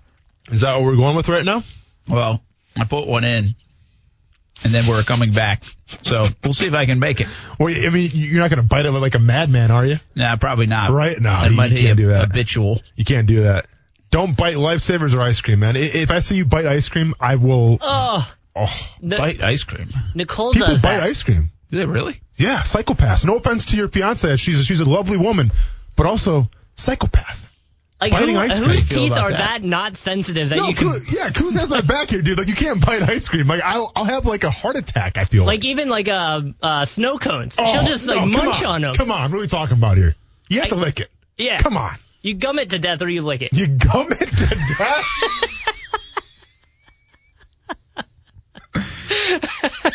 Somebody just won a plus 2,500 on the Gum it uh, Action. Sports Jax Hey. live betting. Gum it to death. Who had that? All right, everybody, have a good night. We're out. Oh man, Let's talk some football. let's talk some football.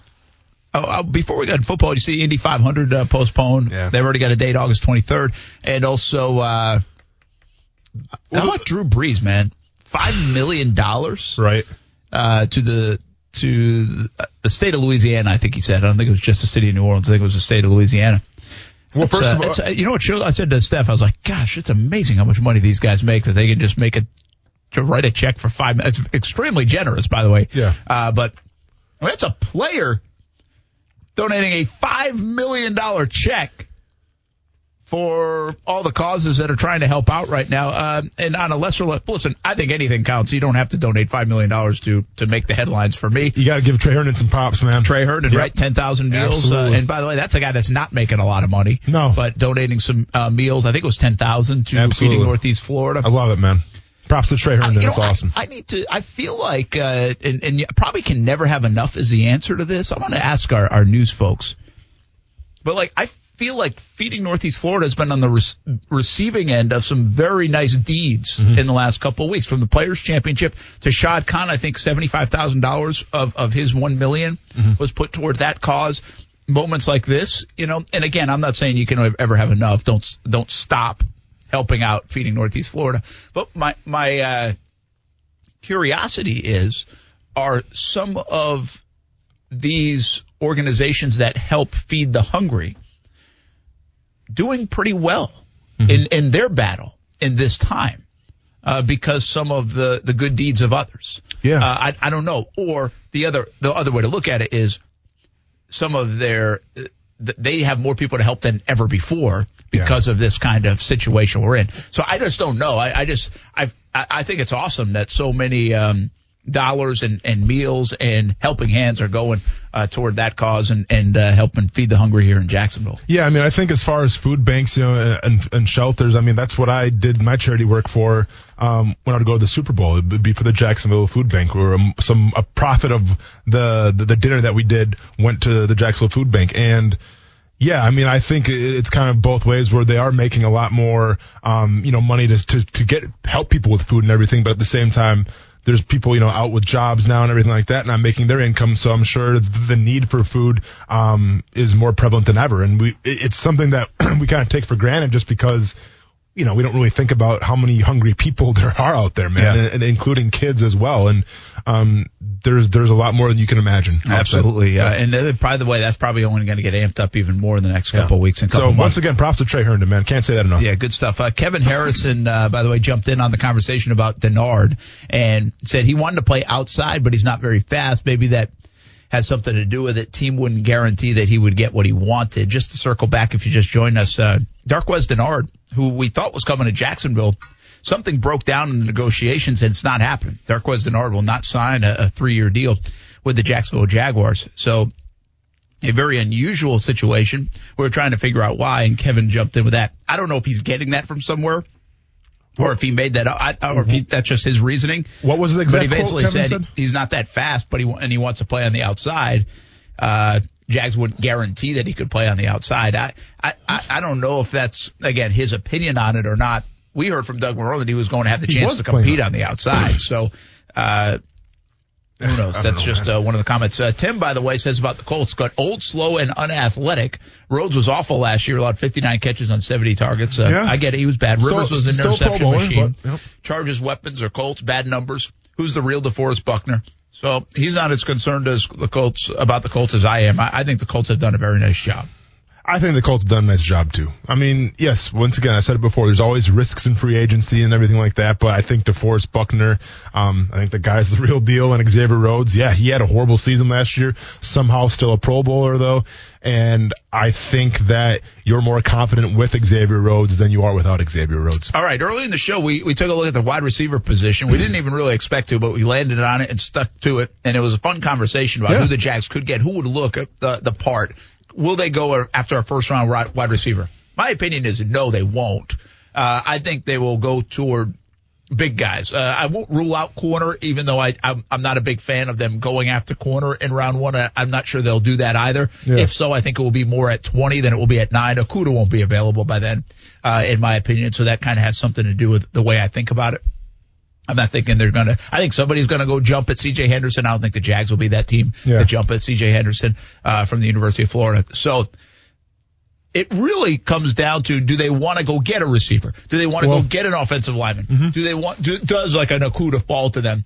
Or quite frankly, it puts them right in the middle of the conversation for big fellas like Derrick Brown and Javon Kinlaw. Yeah. Derrick Brown's another one. Will he be available? Not so sure. Uh, but I think uh, Mel Kiper Jr.'s later s- mock draft had Kinlaw all the way up to number nine, and the Jags taking him there Correct. take us through the defensive line. And by the and, and a part of this, and we'll get to it in a minute, is nobody's talking about anybody else.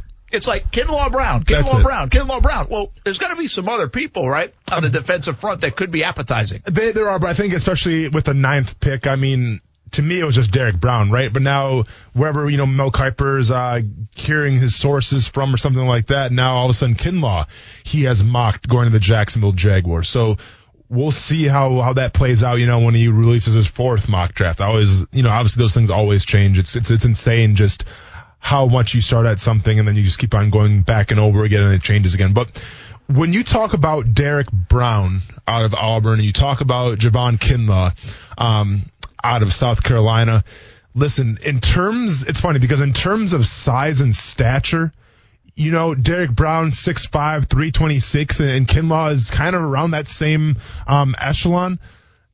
If you look at their, their numbers in terms of height and weight, pretty much the same. Now, these guys are built completely different though. Derrick Brown, obviously, he spent a majority of his time playing nose tackle, and he's made, um, you know, his highlight plays, the, the plays that they're going to show, you know, when he gets drafted, wherever it is in the first round. Those plays have all come from the nose technique. On the other side, Javon Kinlaw has made most of his plays, and he's played all of the plays, but he's made most of his plays at the three technique. So right off the get go, and this is where I guess where Mel Kiper's kind of coming from a little bit. If you look at the Jaguars' needs right now, you know, I mean, obviously you have Abry Jones, you brought in uh, Al Brooks from Seattle. Woods. Oh, I'm sorry, Al Woods. Tiger's brother. Yeah, there you go. Thank you. Al Woods from Seattle. So you have two nose tackles right there. Derrick Brown can definitely play a three technique, no doubt about it. But keep in mind, all his plays have essentially come from the nose in college.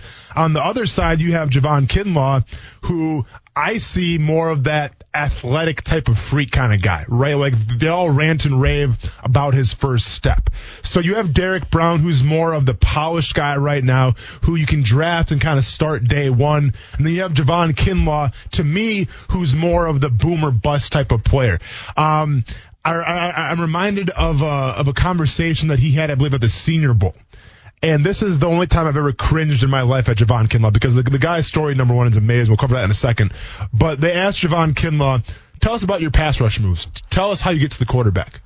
And Javon Kinlaw stands in front of the entire media, and I could just imagine defensive coordinators and defensive line coaches just shaking their heads when he said this. He said, well, I really only have one move. I just like the bull rush.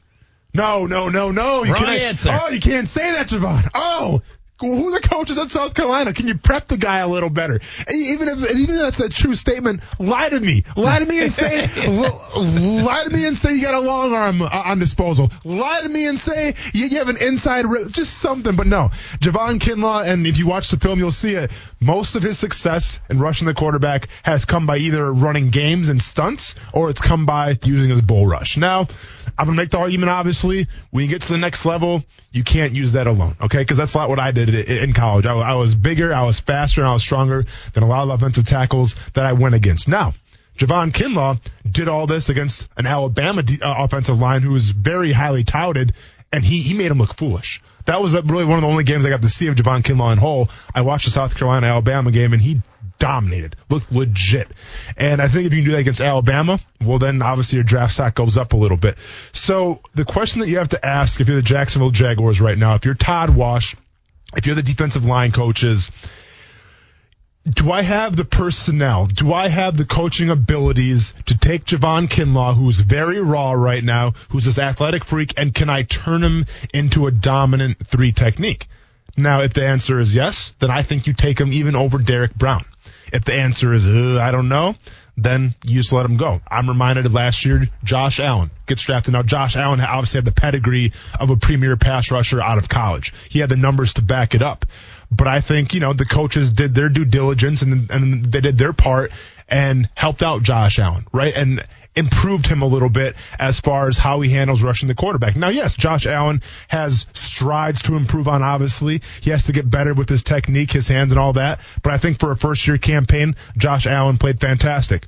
One could argue that if you, if you take Javon Kinlaw, maybe you can teach him another move. Maybe you can just get him off the bull rush a little bit and use his speed and his athleticism to his advantage. One could say that.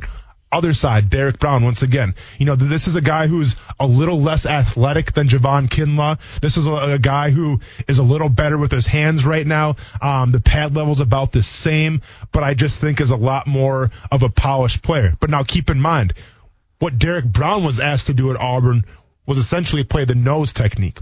So in terms of pass rushing, it's kind of not really that much there, right? Like Derrick Brown's the guy that's going to push it like, like a double team. He's going to push some guys back and everything like that. So then once again, you have to ask the question: if you're the Jacksonville Jaguars, do you want to bring in a possible three technique who could grow into a, a beastly of a pass rusher, or do you want to bring in a nose technique and possibly transition him to three technique who's already polished but is more accustomed to taking on double teams, who's going to be stout in the run game but could be a giant question mark in the in the pass game?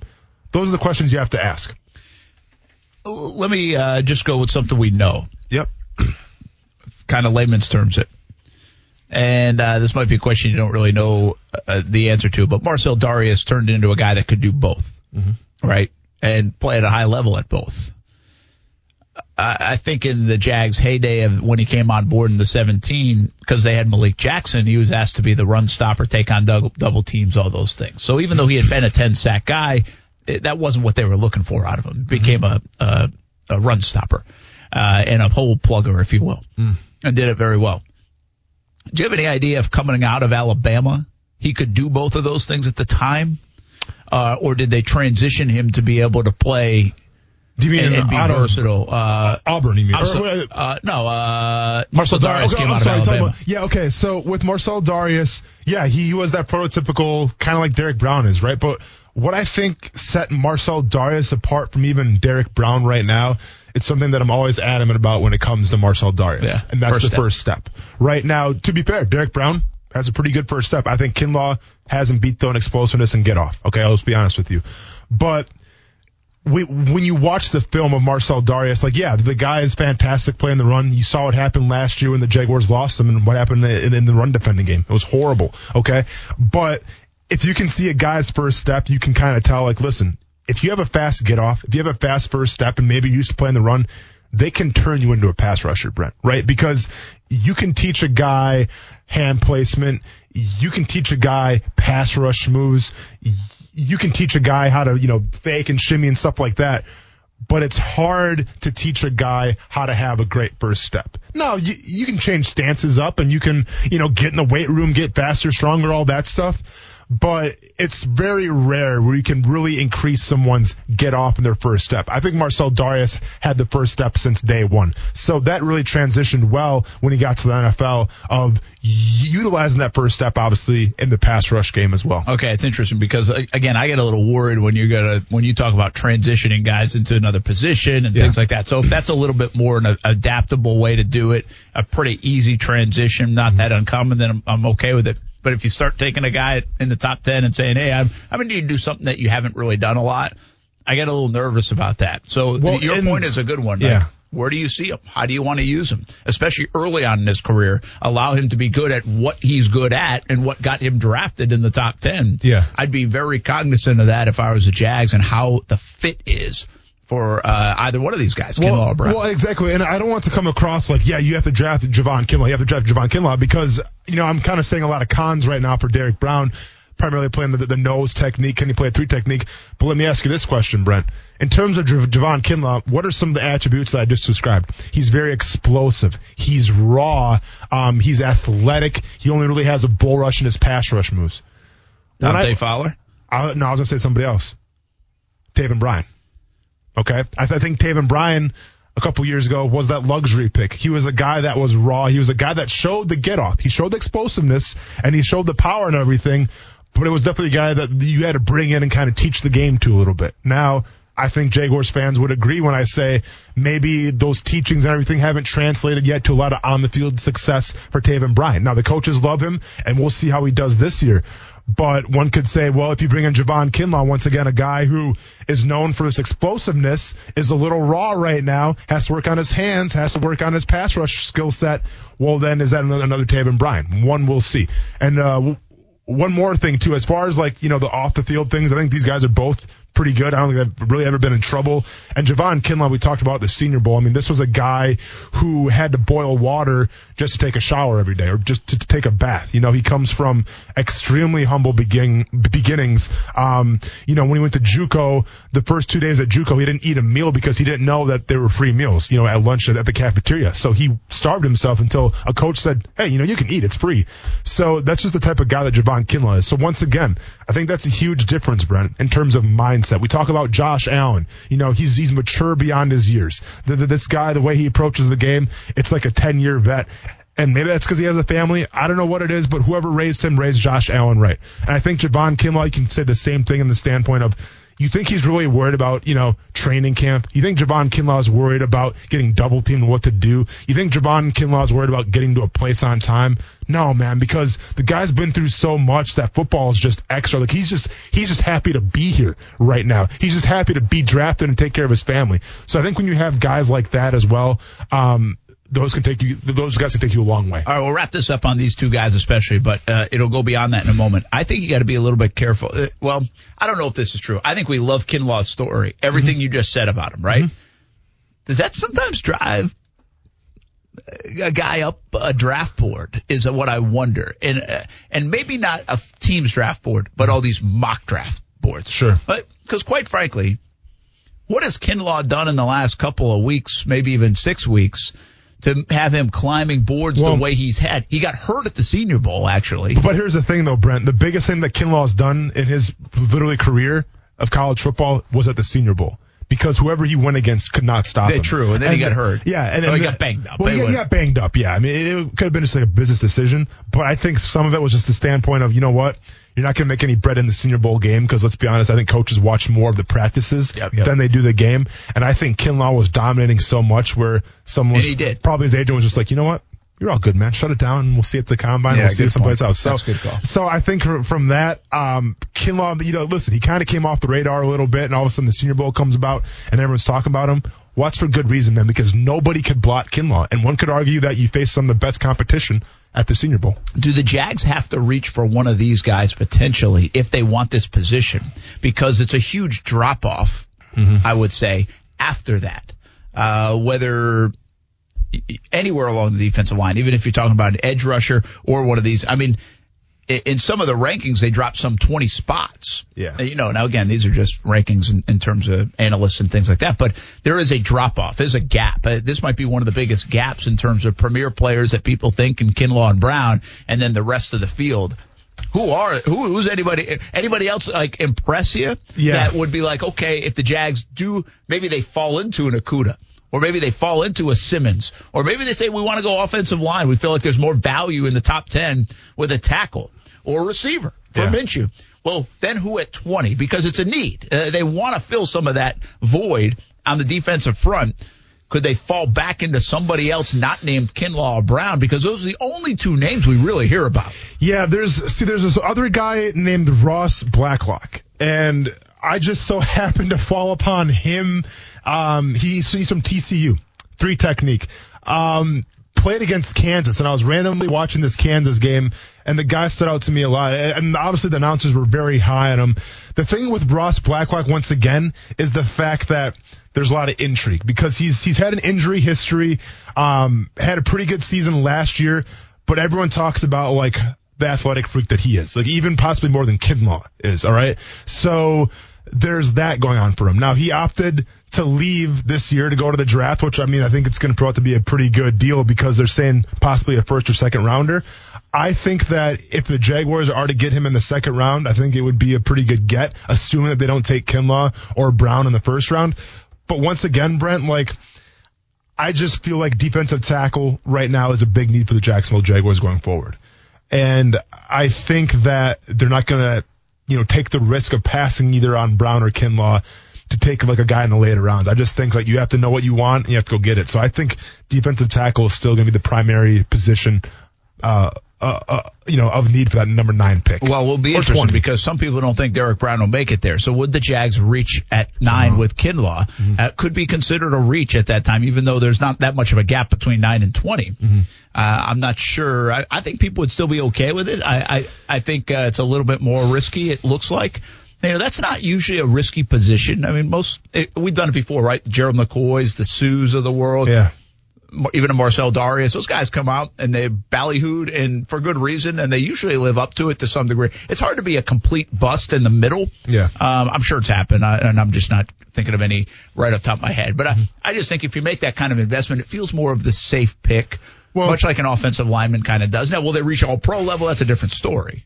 Let's keep in mind though, when you got guys like Joe McCoy though, you draft them and they come in right away and they make a difference. Absolutely. Okay. And, you know, the, I mean, if there is a red flag, it's with Kinlaw, it's that he's, you know, he has some stuff to learn still. Yeah, he's so, raw. so, I mean, can, can you justify at the number nine pick in a top 10, um, you know, one of your drafts or your top 10 draft, you're going to pick a guy who, you know, needs a little coaching, who, who needs to be coached up a little bit with his technique and his pass rush skill set.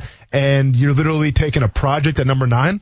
I mean, some people would say, don't do it. And some people would say, well, the offer's too good not to pass up. So I'm under the impression where I think he can come in right away and help you out in the run game. So that helps out. But once again, usually when you pick somebody in the top 10, Brent, you expect them to come in right away and make a difference. One last thought. We talk, we're talking interior defensive linemen.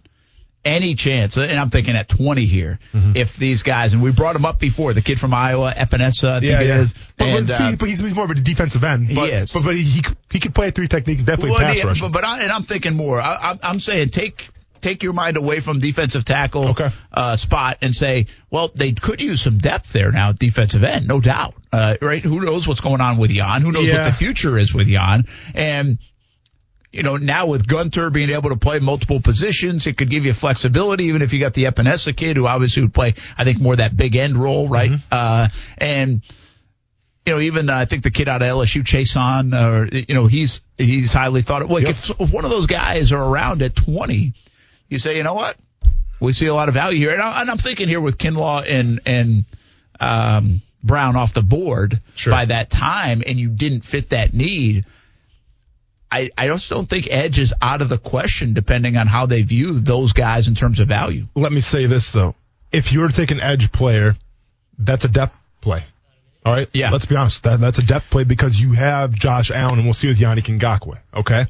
So can you logically justify right now if you're the Jacksonville Jaguars at number 20 taking an edge rusher as a depth play when maybe you, you could make an argument that you have so many more glaring needs right now on corner, maybe on offensive tackle and things like that. But is it bigger than a depth play if you're not sure Yannick Ngakoue is going to play? It, see, once again, it kind of depends the defense that you want to run, right? Because if you're going to run the big end, then I think Gunter can play that. And if you're going to just have, you know, one smaller defensive end, then that's obviously Josh Yeah. Allen's position. So it depends on the on the defense a little bit. And let's be honest, if they do get an edge rusher in the first round, well, that could be a clue that maybe they're going to change the format around uh, on the defensive front line a little bit. Maybe the big end's going to be out of there now. Yeah, that could be more of a Yeah. hint at Maybe a that, which bit. it seems like some of their moves have already hinted uh, to some degree in that respect. All right, we get back 10 questions in five minutes. What do we got on the docket today, including one of the most disappointing athletes, maybe of all time? Fair to say? We'll see. Who would it be? Who could it be? Story on that next on ESPN 690. Aside from the Bucks, what is your favorite team? I was a Laker fan growing up. Ah! I said growing up. Oh no, I gotta stop the live now. I said I was a Laker Oh hell no. I said growing up. Give us the context. So that's Giannis. Hmm. He went. Oh, that was the, so you were telling us yeah, that. he went live, and someone asked his girlfriend who her favorite team is other than the Bucks, and she said, "As a kid, I was a Lakers fan." Yeah. First of all, Giannis said, you know, HE double hockey sticks or hell, if you will. And th- th- that's like an F word for Giannis's vocabulary because the guy is humble as they come. So props to her for making him so upset. Uh, oh, I just hope that doesn't come back to haunt him. You know, I hope that that, that, that whole Lakers comment doesn't stick in his head. There and then- were oh. on Oh. Reddit. As you can imagine, a lot of people joking that the Lakers were going to sign her just to try to lure you out. That's what I'm saying. That's what I'm saying. Uh, that's dangerous with uh, live Facebook or live whatever. Giannis, uh, with As- your girlfriend sitting right there, you never know. I mean, what kind of questions you're going to get No, might have to answer here. Yeah. Not that it's truth or dare, but still. I mean, we Once go again, live every it's the jungle out there, Brent. It's, it's the jungle out there. We go man. live every day. There's never too much of a problem. Yeah, but we can screen what we want to answer. Yeah. Plus, we're, we're all males I guess he too, can, so too. that, yeah, That's true. That's true. Brent Martineau, Austin Lane. Bring us your questions. Bring the heat. We're not afraid of it. Uh, a couple. One other thing about the draft stuff that we we're talking about. I got a response from. Let's see who it is. Drew. Here's he had a lot of greater signs in this. Okudah greater than Simmons, greater than Brown, greater than Wirfs or Wills, Wills, uh, greater than Lamb, Jeudy, greater than Becton, greater than Kinlaw, Henderson. Okay. So I think uh, leading the way was Okudah. Okay. Well, and I think she's probably gonna go to the Lions. So Yeah, I mean, at number three, because they don't have Darius Slay anymore. it So- makes a lot of sense. I, Who'd they sign again? They signed somebody. you said they did. I don't. Nothing, nothing like Darius Slay. I don't. no, they think. signed right before they traded Slay. They signed uh, somebody to a big deal, a decent deal. It was like three year. No, no, Slay deal was three years, fifty million. I thought the Lions signed somebody. Yeah, Sorry, I haven't been keeping track of the Lions transaction. I just thought it happened like a day prior to uh to that one happening. I, I can check it out though. Okay, Kuz, while he checks that out, let's do 10 questions in five minutes or Okay. eh, 15 if we want to. We got that much left in the show. Well, while Austin's doing that, I'll start with you, Brent. Uh, Tim Kurkjian said the MLB will need to go into November if they do come back. Do you believe that? And uh, do you think it would be bad for them? Um, to answer your question real quick, Desmond Trufant. Trufant. That's who they Yes. signed. Uh, thank you very much. You're welcome. I thought you were going to do that in a Kurkjian voice. Mickey Mouse. Oh, we haven't done Kurkjian. It is the opening day of baseball. Yeah, Kurkjian. Uh, Oh. Listen, you might have to get into November. I can believe that part of it. Yeah, I can believe it. It's just a matter of how much they want to salvage. Here's what they're going to have to ask themselves. It's simple. Are we willing to play at neutral sites or in nearby sites that will be domed places? Because you're not playing baseball in New York on November 20th. You're just not. Uh, you can't do that. Uh, that's that's not. I, I don't think you can do that. You might you might be getting snowed out. Like Heated gloves. you seriously might get snowed out. I think it's kind of silly to be honest with you that baseball already goes into November. I, I think it should be done like the last week of October. Even if you had to slide it up, I would do that. I know it's chilly in March too in some places, but you can at least control that with the scheduling. You can go to play in Arizona and in Miami and Atlanta and places like that at least to help uh, with the climate. You can't control it when you have your playoff teams in in November. So uh, I think they have to ask themselves that question. Do we want to get more games in and push it all the way back to mid or late November and around Thanksgiving time, which could be kind of cool? But what we have to give up is potentially home home playoff games. I think that's a tough sell. I think if I was a player, I think if I was an organization, I think as a body of Major League Baseball, I would say I think that home field advantage, I think home crowds going nuts, that atmosphere around the World Series and, and, and playoff games, I think that's ultra important. And I'll risk 15 more games in the season for that. Would you also be worried that maybe because of what's going on, fans may not be as around, I guess the word, with the, you know, maybe not being able to afford it? Bonus question. Well, it's, Yeah. a, it's a good uh, it's a good call. I don't know. I can't predict that part. I really can't. But I would say this. Let's just say they can, and people will find a way, or corporate corporations who buy a lot of those kind of tickets anyway, find a way. I think baseball, as much as I believe they have a lot to lose this season because they could have their entire season canceled, in my opinion, they also have a lot to gain because they could take advantage of a little bit different of a calendar if it works that way, and also a shorter season where people get sleepy on the baseball season. There's 162 games. It lasts six months. I think they could keep people's attention because of the shorter span of games. So it could benefit them. Could be a big boom or bust year for Major League Baseball around this entire situation. All right, Austin. And that uh, was our segment. One question in five minutes. Thanks for tuning in, everybody. Hey, by the way, that was a good lead off since it's opening day in Major Yeah, League Baseball. It should be. That was a good lead off. We've got peanuts. We've got Cracker Jacks I here. was- and I'm, I'm having hot half done dogs and, and a big draft beer tonight. I like that. I was joke. I was going to joke that you uh, you could say the MLB could hit a home run this season if they if Very they do good. it right. Thank you. I leave that to you. There you But, go. but brats are hot dogs. Ooh. Both really, but Right. brats. Brats, yeah. I'm with you, man. All right. Just But but hey, if you go to Fenway Park, Oh, I change yeah, everything yeah. up. It's an Italian sausage with peppers and onions, man. Can't beat it, and a little mouth- mustard on mouth top is of it. watering right now. Oh, I want one right now. don't put ketchup on it, obviously. No way. Because we're, not- we're not animals. No. Yeah. We're on Oh. the same boat. I'm a big ketchup guy. But um, Sure, try that Milwaukee. You get, you get stabbed if you try that. uh, my question to you, actually, I just thought of this one on the fly since it is uh, opening day. Yeah. Not, not you can't, you know, you can't do burger, you can't do hot dog, but what's like the go-to snack that you can get? What's your favorite? Obviously, peanuts. You could go um, uh, cotton candy, pretzel. Yeah, yeah. So like my like say I'm at okay, so I'm at, I'm at Miller Park right now. Sure, opening yeah. day. All right, so I'm gonna have an appetizer of about eight Miller Life Tall Boys. then I'm gonna wash that down with uh let's go with the chorizo sausage. Got to have the Italian sausage. You know what? Let's put a German one in there too. Um, wash it down with, and then I'm gonna get a thing of Cactus League nachos. They call it. It's a giant Brewers baseball hat with nachos in it. How about Very that? Very good. Gonna have that for a little dessert, and then let's go ahead and have a little dessert dessert with another Miller High Life and a hot dog. Okay. you went double dessert with the hot dog. The double dessert, yeah. You didn't Yeah, get, like, I'm not- ice I'm not cream sweet- or- I'm not a big sweet. You're Like, I- not a Dippin' Dots. throw, throw a thing of Dippin' Dots in there too. Dippin' I Dots don't are know. so.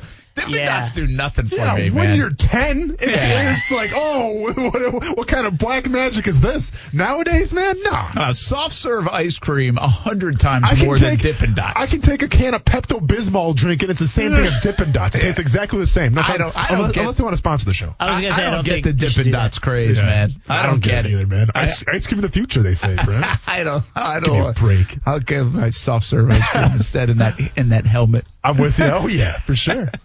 All right, uh, Brent. The Indy 500 was uh, postponed. Are, are you surprised they did it this early and didn't wait to see if they could maybe still get it? Because I think, if I'm not mistaken, this is the first time that it's ever been postponed. Yeah, and it's a Memorial Day, so you're talking about two months from now. But they run into an issue that I think a lot of other folks did, and including the Olympics. Uh, the Olympics on a grander scale, but that is the international participation of that event. And I think this was a lot about getting on the calendar too. I mean, you got to get the calendar right. You have to make commitments. I, I don't know what goes on in the logistical part of that, and I'm, maybe there's even some information out there on it. But I think part of it is travel and international travel, and it's pretty. It's clear as day. We're not going to be back to to normal. I think by Memorial Day. I mean, like normal, normal. I mean, there might be some sense of normalcy, Yeah. but I don't think we're going to get back to full blown normal by, by Memorial Day. It doesn't feel that way, at least. So maybe they had to pencil something in. I think they moved it, what, to August 23rd. Maybe that, it was critical in getting that date or, or that worked better or I, I don't know. Could have been something logistical why they announced it now, but I, I'm okay with it. Uh, I also was okay if they wanted to wait, if they felt like they could, because I don't think it was an extreme rush to get it done two months out. Uh, but they gave everybody the heads up. All right, Austin Bradley wrote this one on our stream. Terry Godwin headed to the Jags. What are your thoughts? You know, it's depth. Um, coming from Carolina, I believe, right? Seventh He was with the Jags last year. But I'm saying, but originally though, Yeah. came from Carolina, seventh round pick. Um, you know, special teams, depth purposes. Uh, we'll see how the Jaguars handle the draft this year with wide receivers.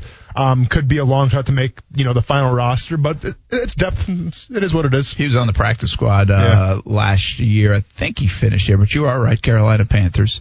Uh, obviously, Seventh round? Georgia Bulldog. Uh, he was seventh round here, 237th overall. Very good. Thank you. Uh, yeah, he was on Jacksonville's practice squad last year, and then was placed on um, reserve injured list uh, in December. There we go. All right. And That was not an interrupter. That was just a, a, a factual. a fact checked. update. Okay. We can uh, we can add that as a thing too. Actual update. That was just making sure. Uh, that was just making sure Austin wasn't making something up on the odd question of Terry Godwin. Yeah, I know. We have Yeah. bonus questions and we have fast, fa- like fast, Fast factual fact. answers. Yeah, all right. All right, um, Brent. So something that they kind of talked about on Golic and Wingo. LeBron mentioned it on the podcast I was listening earlier, where he was saying some teams may actually have an advantage because of COVID nineteen.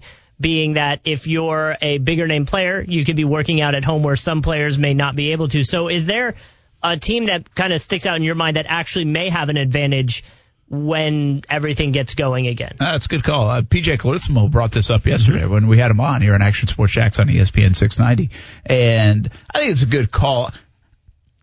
Here's what I always say: you can work out in your own all you want, and and it's good to, and you need to, and and there's improvement. But it's so different when you work out in a team setting or at a facility that is is made for that, and like whether it's Jags headquarters or somewhere else. So um, I, I don't know if there's an extreme advantage there, and Kuz, you know, all these guys make so much money now. I I don't think you have to have like a family and 15 years tenure to have your own basketball court and gym. I mean, uh, listen, Calais Campbell t- used to tell us a story. I mean, he spent $100,000 on his body a year. I would think these guys spend quite a bit of money on their bodies as well. Something I was thinking about is when I first heard that, because LeBron's angle was for him specifically, obviously, and he's like, well, now, like, my body's like used to going right now, and because I'm older, it's like slowed down, and so trying to get back into that's going to be wild. So I almost thought like maybe a younger team, the younger NBA teams might be able to bounce into it quick just because their bodies are younger. That's a great call. I mean, I still think when we get back to playing, depending on how quick teams want to push it, watch the injury report, uh, whether it's basketball and baseball, hockey, whatever it might be. Keep an eye on the injuries. This is going to be a big part of this story, and, and maybe it just maybe it's not. But I think I think we're going depending on how much like uh, training time they give them as a team to ramp back up, especially a season like the NBA that was close to getting to the most important time of the year. Uh, I think uh, it, we could see a lot of injuries. Kuz, I like your style. Oh, okay, whatever. I'll, I'll jump in this one because I like what Kuz said here.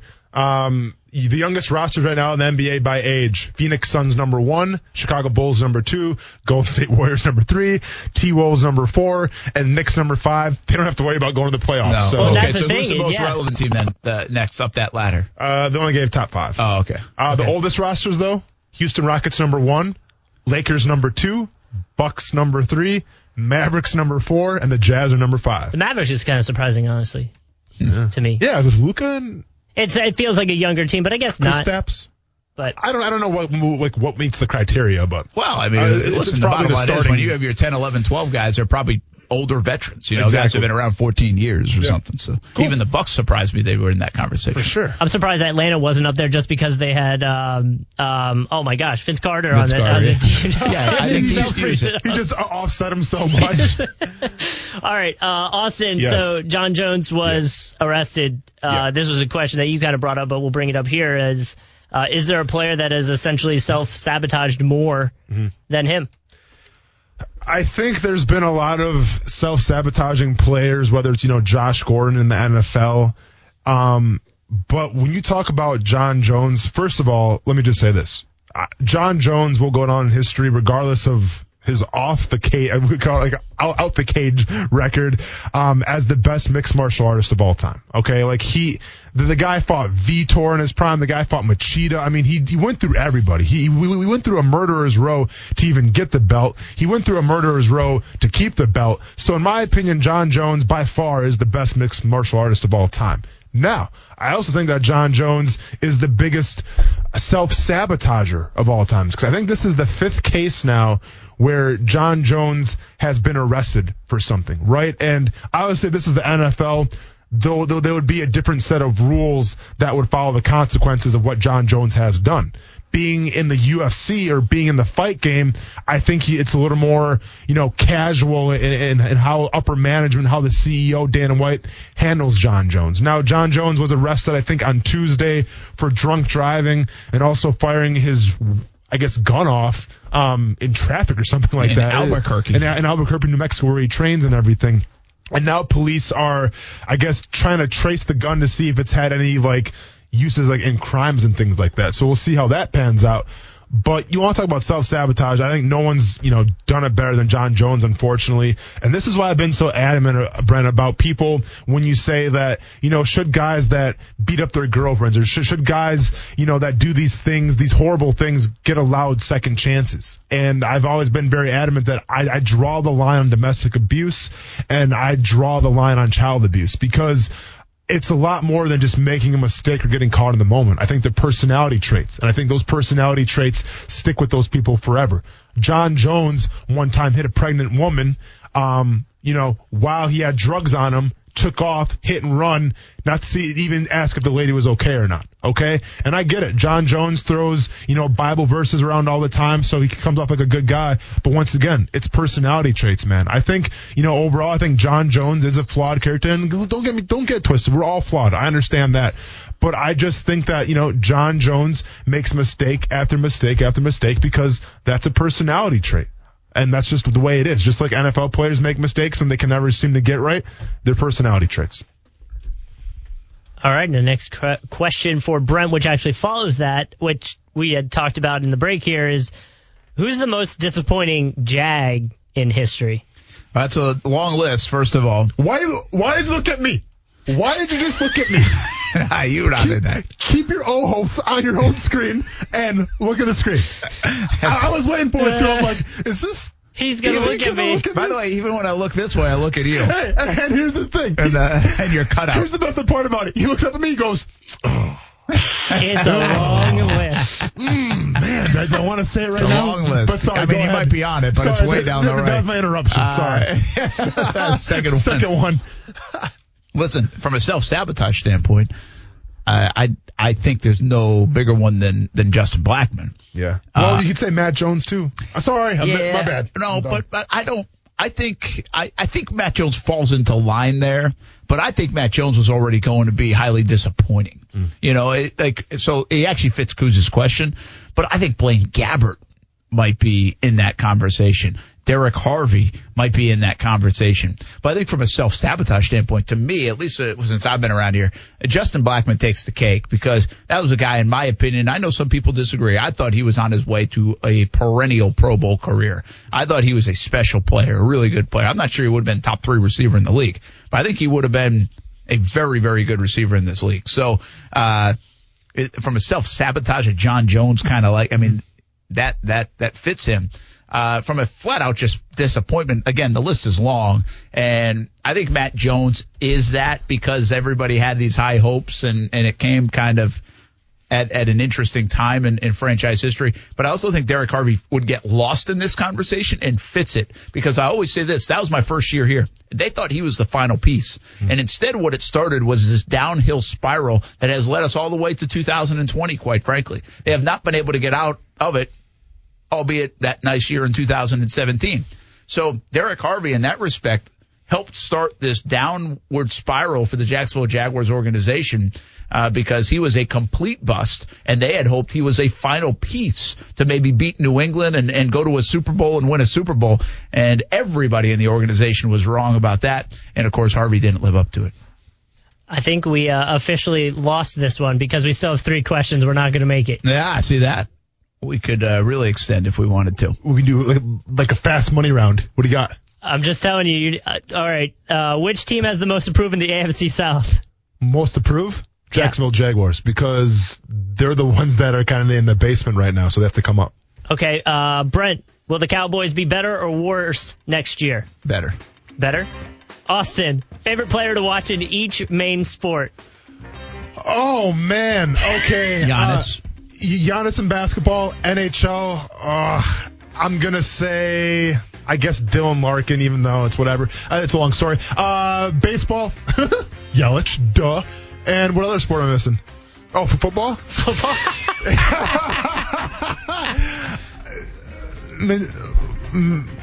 Gardner Jackson. Gardner Gardner Lamar Jackson.